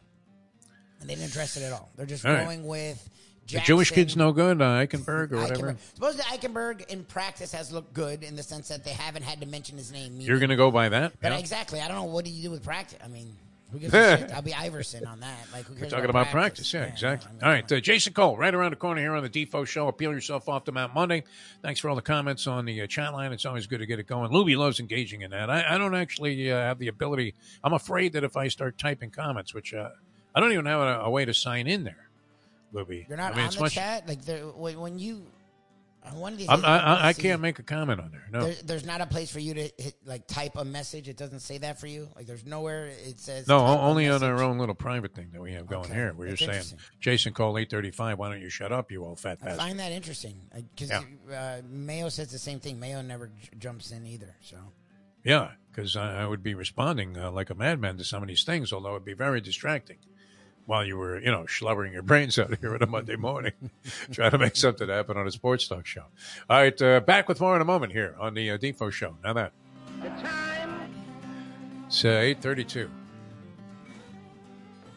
Play the ponies in style at Champions, the outstanding simulcasting room at beautiful Hialeah Park. Yes, the grand old lady of thoroughbred racing has never been more vibrant, and you can wager on the races from the top tracks around the country while enjoying a cocktail at the Brass Rail Bar or any of the fine food served throughout the facility. If poker is your game, you're covered in style, and you can play all your favorite Vegas style games, including blackjack, craps, and roulette, in Hialeah Park's sizzling hot casino.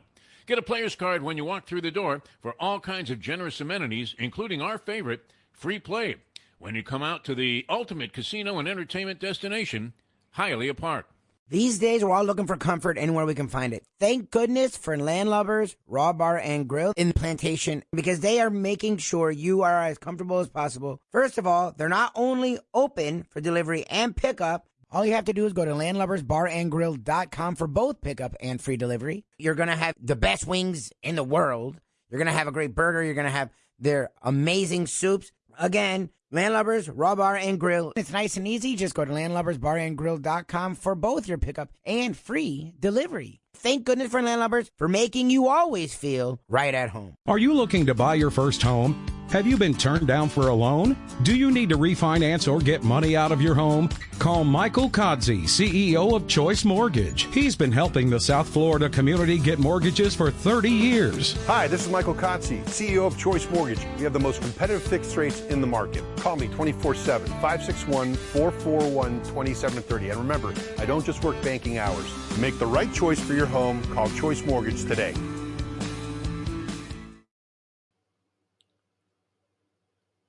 Florida, which is in the state of Florida, has been in the Stone Age forever. I mean, uh, we're uh, still uh, operating by blue laws. I don't even know if you can buy a beer before 12 o'clock on a Sunday. I'm not sure what religious cult is responsible for the legislation that takes place, but essentially Florida is structured this way. We're here in South Florida, which is very hip and up with modern times. And once you get, uh, would you say, north of Palm Beach, Mike Lubie Lubitz, West Palm Beach, Florida, for those unfamiliar with the uh, geography of the state, uh, if you get like 30 miles out of town here, forget about it. It's hillbilly city. You're hearing banjo music and somebody's telling you to squat down like a pig when you pull up to the Waffle House. It's just the way it is. The modern day odd couple, Defo and Louie, are on now. It is, of course, the Defo Show. Welcome back to the show, the uh, Defo Show. Trying to connect here with Jason Cole, and uh, as soon as uh, we make that uh, connection, we will uh, bring Jason Cole to you. Outkick.com, his uh, new platform. I guess he's been there for a while. A couple years. And uh, as we said, I mean, uh, nobody has uh, taken more advantage of uh, uh, the uh, dot com era than uh, Jason Cole, who always seems to land in a good spot and uh, take advantage. He is the Neil O'Donnell of uh, free agency, as we've been saying. Although uh, probably more competent at what he does. Uh, Neil O'Donnell wasn't horrible, but uh, wasn't in the caliber of a Jason Cole when it comes to being at the very top of uh, his profession. Been reporting on the NFL for a long, long time, and I'm wondering. Uh, I don't know. I, I guess would he be inclined to go to the uh, Hall of Fame ceremonies, especially? I would imagine he has a pretty close attachment to one Zach Thomas. And uh, is that Jason that you just set up there, Michael? no, I don't have him. He's not answering. Oh, okay. All right. Uh, no problem. Uh, we'll uh, hopefully bring him to you. But uh, yeah, you would think that maybe uh, with the you know the relationship that he probably had with Zach, when when Zach, uh, you couldn't not love Zach Thomas if you were covering the Miami Dolphins. He was a reporter's dream, and uh, you know one of the best guys on the team, and at the same time. Uh, couldn't have been any more gracious or uh, made himself more available. Always had something positive to say. Seemed like he knew you, and uh, what was just a good guy to cover. Going into the Hall of Fame, so so that would be what the the ceremonies for the NFL Hall of Fame would be this upcoming Sunday. Is that how it works? that yeah? I was gonna ask. Is I guess is it's at the game is like the opener of the weekend maybe, and then like would have to be because who would stick around for the game? yeah, honestly, You know, I mean, and, and they would have had to have already conducted the ceremonies this past Sunday. But I mean, can you imagine sticking around uh, uh, Canton, Ohio, there for for another four days just to see this Hall of Fame game? Which uh, you know, the year Saturday, didn't they- August fifth. They're saying Saturday, August fifth. Oh, Saturday it is. Okay, yeah, the, the ceremony's on a Saturday. Yeah. Uh, Chris Berman, what do you think? Chris Berman going to be involved in this thing? I don't know. Does he still do it? Chris Berman, I always enjoy watching a very heavily schwitzing. I mean, Chris Berman ends up looking like Patrick Ewing and Moses Malone combined. Michael Jordan when he uh, ate that bad pizza and he tried to play against Utah. Yeah, schwitzing. I mean, just through his shirt, everything. I- It's got to be a thousand degrees. I I would imagine it's pretty uncomfortable there. But uh, you know, we- applaud the fact that Zach got in. Uh, Mark Clayton, do you think he ever gets into the Hall of Fame? Mark Clayton, uh, he's a finalist this year, but uh, is it a finalist or is this just such a No. preliminary stage Yeah, that uh, you know there are like 20 or 30 names on there? He's not a finalist. He's in like one No? of the early. He's not where like Zach was the last few years, where he was really Okay. close. And you thought, no, no, no. He's it's like the writer thing, and I think it's early. I like I don't see Mac. Look, eh, eh, maybe it was Mayo. I'm, I'm trying to remember who it was, but they were right. Like it might have been high. Oh, the press didn't really care for him. Yeah. Well, it's not. It's not only that, but the Mark Mark Duper and Mark Clayton were sort of combined as one. This is true. True. Like, also, they were they, good. were thought of as the same. together. Like I don't know if anyone considered them separately. I think Clayton was a more all around receiver and Duper was the nine route dude. But people took them as the Marks brothers, and I and neither was so. It wasn't like John John Taylor and Jerry Rice, where Rice was clearly the dude, but John Taylor was also good.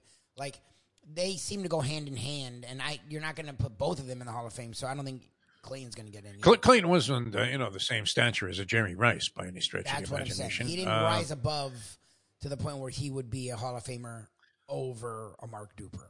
I, you know, I, I like guys that can do a variety of different things and aren't just, uh, you know, uh, always coming through with the spectacular play, but come through with plays that are really difficult. O.J. McDuffie had that quality. Yeah. Was Yes. Yes, 100%. where you know you need a guy to go over the middle and catch a ball in traffic between three guys, and this is going to sustain a drive. And you know you have a lot of guys that wouldn't come near the ball in, in that situation, and then Marino would rifle a dart in there like a howitzer, and it goes through like six hands, and finally gets to Clayton, and Clayton would snare that ball and make the catch. Duper didn't have that kind of you know tough catchability like that. I mean, maybe he did. I, I don't want to sell him short. But you always thought a duper is, you know, uh, running some kind of fly pattern or getting open somewhere underneath and then juking a move and making a long run out of it. But Clayton would do that dirty work, right? It's the old Steely Dan thing. I don't want to do Mm-hmm. Yep. no more. Uh, why, why am I blanking on the name of the Pittsburgh Steeler uh, receiver who made uh, that one spectacular Lynn catch? Swann. Lynn Lynn Swann. And it got him into the Hall of Fame. Yeah, well, Super Bowl. His Super Bowl Swanee, success. He was yeah. good in. The, they played in a ton of Super Bowls, and he was good in the Super Bowls. Lynn Swann is the. Hillary emails, uh, is, is to uh, Hall of Fame arguments as the Hillary's emails are to the Republican Party. Where uh, every time uh, somebody brings up a receiver that might be uh, worthy of being in the Hall of Fame, uh, they say, "Yeah, yeah. Well, if Lynn Swann's in there, Yes, they do. he's that guy." yes, they do. Lynn Swann was was an excellent receiver, uh, capable of acrobatic circus type catches, no no question, including the one that, that he was famous for. But uh, I, I don't know, was he consistently somebody that you said, uh, "Wow, Hall of Fame stature"? Probably. I don't know. That team was Probably loaded. not. Remember, they, they were still in an old school era with Franco Harris. I think they they had Rocky Bly. Like they had like two or three backs. Look, it was like Warfield. Warfield was clearly a Hall of Famer, but when you had Yeah. Csonka, Kiick, Morris, uh, Shula, who liked to run it a lot, it didn't matter how good you were as a receiver. Like I feel like, look, Bradshaw was a great quarterback who is forgotten in history. Swann and what was it, Allworth, Stallworth were great receivers. But again, when you had Franco Harris and you had Rocky Bleier and they had a third dude, so and you had Noll, was an old school guy, I'm sure they ran it a lot. So it, it there's Yeah, so and, and. Harris, uh, you know, was very versatile catching the ball Yeah, yeah, too, he as was good at evidenced by the it. immaculate reception. Yes. So Yeah. like wh- when you have an old school coach, it doesn't matter how good the receivers are. Like that's why. I don't mind guys like that getting in. Look, look, Largent led receptions forever, and he's now he's like 50th. Like I don't even know where he's on the list. like because Oh, Steve Largent. yeah, yeah, Largent. Remember he had like he was a one. He- he- he's not in the Hall of Fame, Steve Largent. I think he is, but I'm talking about like he held a, a receiving record that was supposedly this great record. Yeah. I don't even know if he's in the top 20. you know, like Oh yeah, yeah. No, he, So- he he was excellent. People would forget about him. And that's the thing. And that was Yeah, no, that's good. I mean, you talk about old school. You you do have an old soul inside of you, uh, Libby, when Oh, it comes like- to being a sports fan. To bring up Steve Largent. Well, because that's the Yeah. thing is that shows you like he was the only dude on his team. It was a sucky team, so he probably got the ball a lot. And, and it was before it was when the passing game was sort of opened up in the '80s. And even his stats are bullshit now. Like he wouldn't even be he would be some fucking third receiver if you look at Yeah. what his stats were. It's just so like I don't blame a guy like Swann for whatever stats he has. Uh, I'm, I'm not upset that anybody, you know, I mean, i- is it really all that fraudulent that, that people get into the Hall of Fame? I mean, you, you have a couple of guys in baseball that you would say were highly questionable, uh, you know, but, but, you know, as compared to others that, that would have been excluded, like a Don Mattingly. But nonetheless, uh, you know, I mean, if Lynn Swann's in the Hall of Fame, that's fine with me. Uh, you know, Griese would be one of the guys that I would argue about. That's what's Bob funny. Griese. Griese, no one questions if you look at his stats, even for Yes. the era. Uh, now, now, he was a significant quarterback of his time. Yes. There's, there's no doubt. But what the fuck did he really do? They, I Bob think, Griese, the cerebral quarterback. I, I, and this is not personal because uh, I'm No, okay with Bob Griese. I don't care that he thinks I'm a weirdo. I, I don't know that he has, uh, you know, much of a different opinion about most people that, that were in, in the media. You know, probably loves Tony Segreto. Hank was was a big buddy. Hank, Hank Goldberg. Uh, you know, Griese, they used to hang out. I would find it difficult. I, I don't know. Maybe he's different. Uh, you know, in, in a you know a, a private social casual situation. social setting. Yes. But it wasn't like he was effervescent, you know, when- you ran into him at like a dolphin function, where you know you're going, "Wow, look at Griese, man! He's really cutting it up over there with those chicks." That that wasn't happening. So uh, yeah, it was uh, you know one, one of those things. I, I'll never forget. He's standing there staring at Paulie Man, me, and Dave Gurgles Gurgley at Shoeless, uh, getting ready to do uh, the uh, golf tournament. Uh, the Larry Little golf tournament that Hialeah is always behind. We're doing a show out there, and uh, Griese's just staring with like a a look on his face. And then I'm thinking, okay, good. You know, maybe he'll sit down and do a little, you know, conversation with us. That would be big for the show. Get Bob Griese on.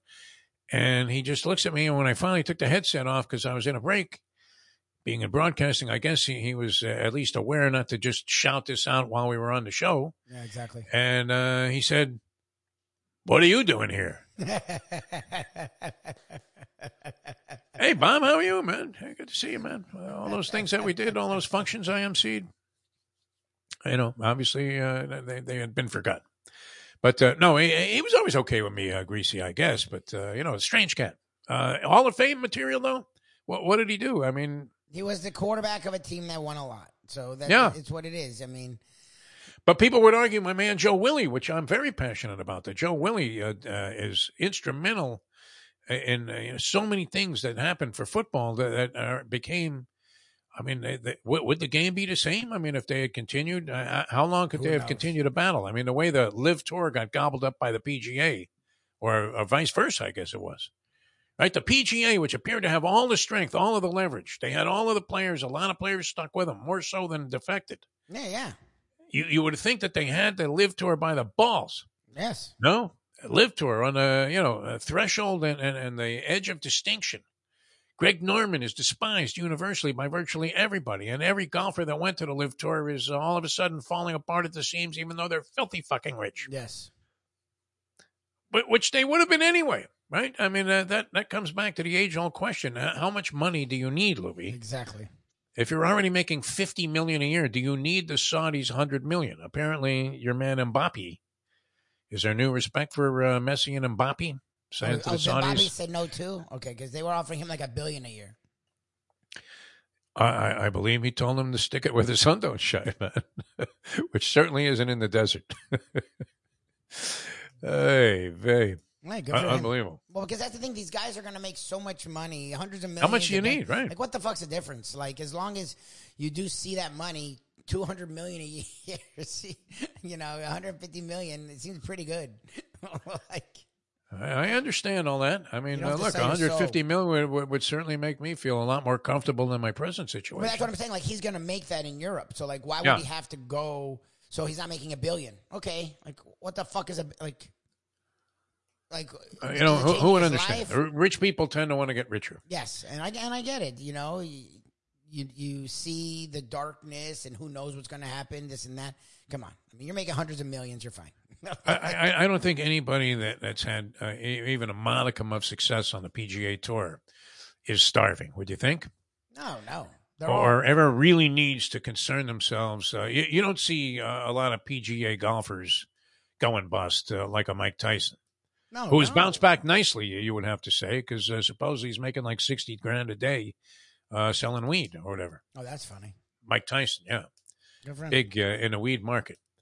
But but without Joe Willie, I, I don't know. Does, if the AFL uh, continues to battle the NFL, how, how much longer could they have lasted? That's the thing is Joe Na- Namath gets a lot of credit for that, and he didn't make the guarantee. And, And, and you know, he, he wasn't a quarterback that was uh, dumping off, uh, you know, a little. I mean, he had his share of, you know, dump passes in that Super Bowl to Matt Snell and Emerson Boozer. But I mean, he was firing a rock in, in uh, you know, just swirling. I mean, hideous, windy, typhoon-like conditions that, that existed at Chase Stadium. I mean, at the time, it was it was a ridiculous upset. That Colts team was fucking loaded. Now the Jets team actually had a lot of talent too, as you well know. But at the time, the Colts team was a freaking machine. I mean, Unitas was They, they were guy. 17 and a half point favorites in a Super Bowl game. So it was a huge thing to say it, mean it, and then do it. And I get it. And it was a linchpin to the eventual merger.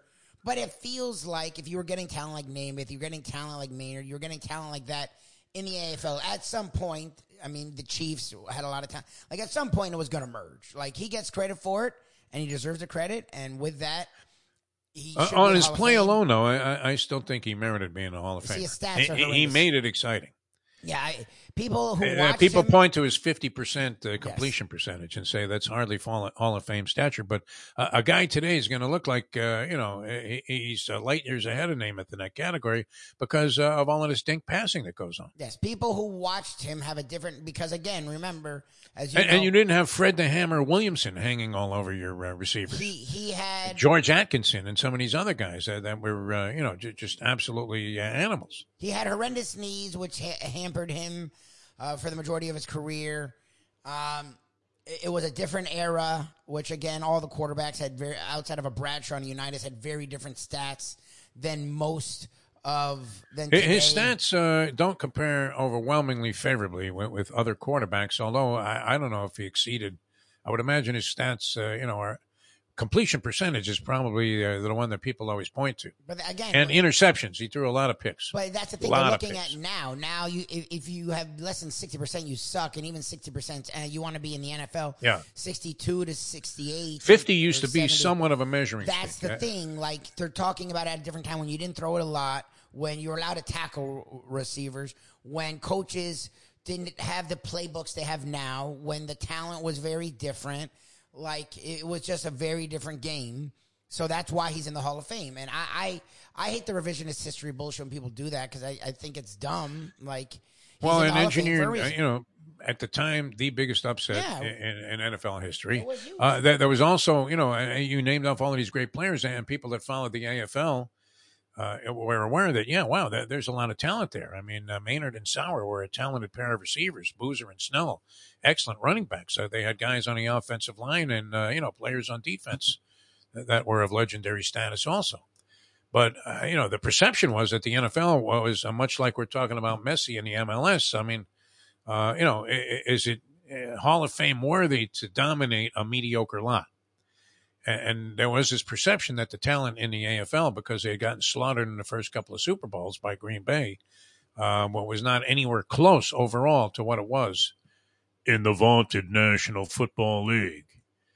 So that all changed in a hurry. I mean, in a heartbeat, and, and that was engineered by Namath. I mean, I would think that that, that would count for something it- in terms does, of he's in the uh, overcoming statistical inferiorities Yeah. in people's opinion uh, as a Hall of Fame player. Look, there's guys that are in all the Hall of Fames that had these ridiculous playoff careers, and that got them there. I mean, it's just look, Bill. That's why, as much as Ken can't stand Bill Russell, uh, the winning does matter when you're Yeah. the guy. As much as they had all these Hall of Famers, and they Have you been watching this Wilt thing on uh, No. Showtime, by the way, Goliath? No, kind no, of no. interesting. I mean, i- i- it's a weird presentation in that uh, they have a lot of Wilt uh, conversation. Now, you would think that there were, you know, a zillion interviews of Wilt Chamberlain over the years, no? You that they could have. Uh, He died young, but- but, still, he lived until what the '80s, right? Like he didn't die in the '60s. uh, I believe he checked out in 1999. okay, yeah, he lived into the '90s. I mean, he was lived into the modern era then. Yeah, Wilt is still. Uh, I want to say, yeah, I, I remember like last night's episode. I don't know if I guess it was the last one of a series, but uh, you know, he. I, I want to say they showed 1999, 99, and that's yeah, when he was discovered.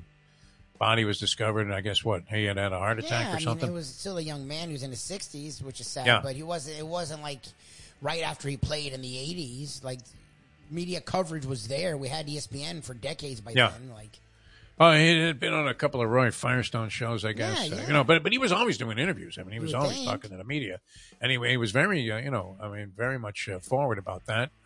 Uh, but but they used artificial intelligence to mimic his voice, to have him sort of making statements about certain aspects of things that they were talking about during the course of the uh, of the uh, broadcast. okay, So I, I don't know. What, what do you have you seen it? It's kind of Wow, weird. I know? even heard of it. So that's interesting because Wilt's a Yeah. big deal. Wilt's sort of a forgotten figure. So in other words, yeah, they, they they were quoting him from like maybe something that he had said that was in print, but they didn't have the audio of it, and they used artificial intelligence to sort of uh, mimic uh, the sound of uh, Chamberlain's voice, and and he inserts a lot of stuff in in, an, in audio that otherwise would have to be read by a narrator. But what do you think about that? I, I mean, it's fine. It's, they're, they're trying to be creative. They're Yeah. trying to they're trying to use AI in a way that it's not going to end the world. Um, so that's nice. I, don't, I don't I don't know. I have a whole AI freaks me out. Um, Uh, yeah, I mean, uh, how quickly does it take over? I don't know. My wife's a big people in, in the in business because Yes. they are very busy, and anyone that can take jobs off their hands without them having to pay them, they're big fans of that, and I can Yeah. totally understand that. I, who've watched a lot of sci-fi movies, see a whole different world with AI. Obviously, uh, you know the Republican Party is using none of that. Yeah, yeah, yeah, They're trying to figure really, out. But uh, no, it, it's interesting. The documentary itself i- i- is interesting. A different kind of presentation. So my thing is, Bill Russell. Look, if you look at his numbers, on the offensive end, it was not impressive. He was they Average fifteen point six points per game. I used to hold that against him. They were I allowed did. to stack the deck in a stupid ass way. It was a fucking joke the way that the Celtics were able to just load up. It was. I love you, Yes. Mr. Mama, but it was. I mean, you can be the biggest Boston Celtics fan ever. You Red that must fucking- had dirt on everybody. No, he just they let him run the league. They he convinced them it was good for them to dominate, so they did. But if you are the and and Russell was as as much as they had a roster of Hall of Famers, Russell was their best all around player. He was their captain. He was their leader. So if you're the best player on a team that over a certain period of time, whether you're playing or coaching, wins 11 titles, then you're going to be in the Hall of Fame. you're going Uh, to be a you know, a, a great team sport player. you're going no to be a legend. You're going to be an icon, and and it's Yeah. okay. Like there's nothing wrong. It, it wasn't like he wasn't instrumental. I know the professor would never concede. No, but his uh, defense, his rebounding- his rebounding and his defense, and then the outlet passes. Yeah. He was a great all-around player. Ken, Ken just makes fun of him for being that big compared Yeah. to everyone else and still only scoring. He, 15 was points. sort of a bricklayer as a shooter. He was, but There- here's there's the no thing. doubt. It's a lot like Anthony Davis on that Kentucky team. Like N- if not complete though. I mean, uh, he was not the worst offensive Look, center. They didn't need him to era. score. Like if you don't need a guy to score and he's willing to capitulate to the other guys, that's something I actually give you credit for. I don't blame you for. Like maybe he could have scored more. Look at San Francisco, he scored. Like when he was in college, I he mean, was the pace of the game. Look, look, he's sending the ball to mid court after grabbing a rebound. I'm not even trying to So, uh, defend Russell or blame him. What I'm saying is, certain guys fit in certain boxes, and it's okay that they are in Yeah. lore for a reason. Like to me, to go revisionist. should I think definitely be considered among the greatest. I just think it's dumb to go back, Yeah. to- even with Namath, whoever it is. Go well. If you look, thank you. Okay. Yeah. Like it's just dumb. But Like, it's interesting though because Oscar Robertson uh, was a far more spectacular player. yes. overall than, than uh, Bill Russell was. But uh, you know, you, you would rarely hear somebody put Oscar ahead of Bill Russell as a player. No, no, because he didn't win because he got fucked. He got he didn't get Kareem till he was an old fart, and they Yeah. only were able to win one title. But if way you look used at to his shoot stats, that ball like this, yeah. Well, the thing great. is, people, it's it's what we do with Curry. But again, Curry has a lot of titles, so I wonder what we do with Curry if he didn't have a lot of titles. Guys who revolutionized the game should get credit for it. Like Oscar Robertson, the stuff he did at his time was he, he averaged a triple double before anybody no cared about it. He was a guard who was big, rebounded for his size, but still was shoot. able to Yeah. pass and score. Like Yeah. no one was doing that at his time. Elgin Baylor is a guy that's forgotten. The way he was able to score in his era is fucking ridiculous. Yes. But people forget him. And, and he was a circus uh, type performer also. Look, I give the guys like Dr. J credit for saying, look, it wasn't me who did this. It was actually Baylor. Baylor was the guy who was the first real athletic dude. Connie Hawkins, another Hawkins, who Yeah. scored on the wing in a way that people hadn't really seen, you know, like, but would they get forgotten because of Jordan and Poor, poor Elgin Baylor. I mean, his whole legacy will be those ridiculous draft lottery shows where he sat there in stunned disbelief as his team got hosed again. they kept sending The unluckiest man on the face of the earth. I mean, if, if Lou Gehrig is the luckiest, Elgin Baylor was the unluckiest. I mean, you talk about a kiss of death. You wouldn't want him anywhere near with the track. If he walked by you playing poker and you said, uh, hey, hey, you know, imagine Mike Mayo's playing poker and Elgin Baylor says hello to him and shakes his hand. That's it. Fold him and get the fuck out of there. It's like wheelchair John for you. I love Wheelchair John as a person, but man, just don't make contact with me at the track. That's it. Just rip him up, man. Forte comes right down for a legitimate foul there. How do they let that guy, uh, you know, get away with it? Un- Unbelievable. Thank God for that, man. It made my weekend. Uh, all right, uh, that's it. Um, we, we never connected with Jason Cole. We'll try and uh, you know get get him on the show sometime Yeah, during the this week week. here. I did. Uh, so I just got him now. Uh, Okay. We'll reschedule him maybe for tomorrow. Actually, that would be great. All right, see what he can do. Also, Yeah. Sarni, why? Look, first of all, we gave you Big Ten FSU conversation, Sarni. So hopefully that quenches. He wants to talk about this French chick that won the golf tournament. Yeah, I don't know anything about Boutier. any of it. I'm she sorry. ran away and hid in her own country there, the Evian. Uh, it's like the fifth championship. of- Ledecky. I, I, I think the LPGA Tour has like more fifth majors than any any you know of the sports that feature that kind of you know a championship. Look, I give Ledecky credit. She was great two Olympics ago. This last Olympics, she wasn't as great. Um, She but- she's got to be in her forties. I mean, No, Diana she was young. Nyad uh, broke in when she, she, was did, like yeah. 15. No, when she did that Olympics where she fucking kicked ass, she was like Yeah. 15 or 16. So she's actually still, right. she's now getting into her 20s, I guess. I, Okay. I barely watch the Olympics anymore, so I definitely don't give a shit about whatever trials or prep Swimming is going Which, on. which, by the way, is there any chance that uh, any international soccer event that's controlled by FIFA could be fixed? Getting back to our thing that you have running there is the uh, opening statement on the show here from uh, the best of last week or whatever that was. But there was a setup for Messi. You don't think Sepp Blatter had some control over that, I- I- even though he's no longer the official president of the uh, FIFA, organ- International uh, Soccer Organization, or whatever it is. I don't know. Unbelievable. Should run the Olympic Committee. I don't know. How crooked are the Olympics? I mean, at this point, how could you possibly? You, you talk about a crooked election here. That there, the, Trump should be the uh, International Olympic Committee Oh yeah, you fit right in. president. You no? get away with all the shit he's doing. He would be see? perfect Yeah, for that get job. away with all it. There Uh, you go. I- So I'm trying. I hope he runs for that. We had that conversation. We did talk about it a little bit, but neither of us really know what the fuck we're talking about. So I'm trying to get John. If we're going to talk Big Ten, the one guy we know that is Mr. Oh, Big yeah. Ten, John Yu. So I'm I'm I'm reach. I reached out. John and U. Bacon, man. I'll he would be the guy. And get him on to explain what the fuck. Like, is it really imminent? What is he hearing? UM Big Ten. I like it. FSU. Are they now? Is UM a possibility? And he also is big with college football, so maybe he'll be able to help us explain what the fuck's going All on. right. Well, we'll try and get into uh, some relevant conversations during the rest of the week here. be nice. We didn't really accomplish much today, but uh, our thanks to Brett Tesser for joining us on the program. That was probably the only relevant thing we had. No, Pretty much. it's unbelievable. So Cole will come Uh, on tomorrow. Cole's going to come on with us Okay. tomorrow morning at eight thirty. So, Beautiful. All right. So we have that to look forward to as well. There All right, Mike Neal's lunchbox, twelve o'clock today, Yes. and uh, from the home base. Home and then, bases, yes, sir. Where's this joint in Wilton Manors we're going to on Wednesday? Well, manners. I don't know. There's there's a specific part of. I don't know. What, No, I, I, I oh, it's in Wilton Manors. Yeah. I don't know. Well, Why do I, I, I, have no concept of Wilton Manors, even though it's, right It's not like that oh- far from me. Isn't it like? Uh, You know where we should go eat at the Downtown Wilton North. Manors Bowling Alley, man. They have a nice uh, Supposedly sports it's really bar. good, yeah, supposedly. some decent food, Um, upscale. isn't it just like Las Olas but north? Like I don't. That's all I know from Wilton Manors. Yeah, it Don't could you- be, Don't yeah. you go downtown and then go all the way around? Yeah, yeah, yeah. I think you hook a right on Federal Highway there by the Egg and U or whatever that place is. Sure. Been there forever. I've never been in there. Have you? The Egg No, and U? no, that's a great name. Yeah. All right. All right. We'll see you 12 o'clock today. Mike Mayo's Lunchbox. Thanks, everybody, for tuning in. Appreciate all the uh, participation on the chat, Latin. Uh, and, uh, you know, a lot of fun being with you today. For Mike Louie Lubitz, we're peeling ourselves off the mat later on again at 12 o'clock with the Mayo Man. I'm uh, Jeff DeForest. Thanks for tuning in. We'll see you next time as we leave. You know that. The time. Did we get to all the Sarney stuff there? I mean, yeah, a lot of obscure shit. It was great.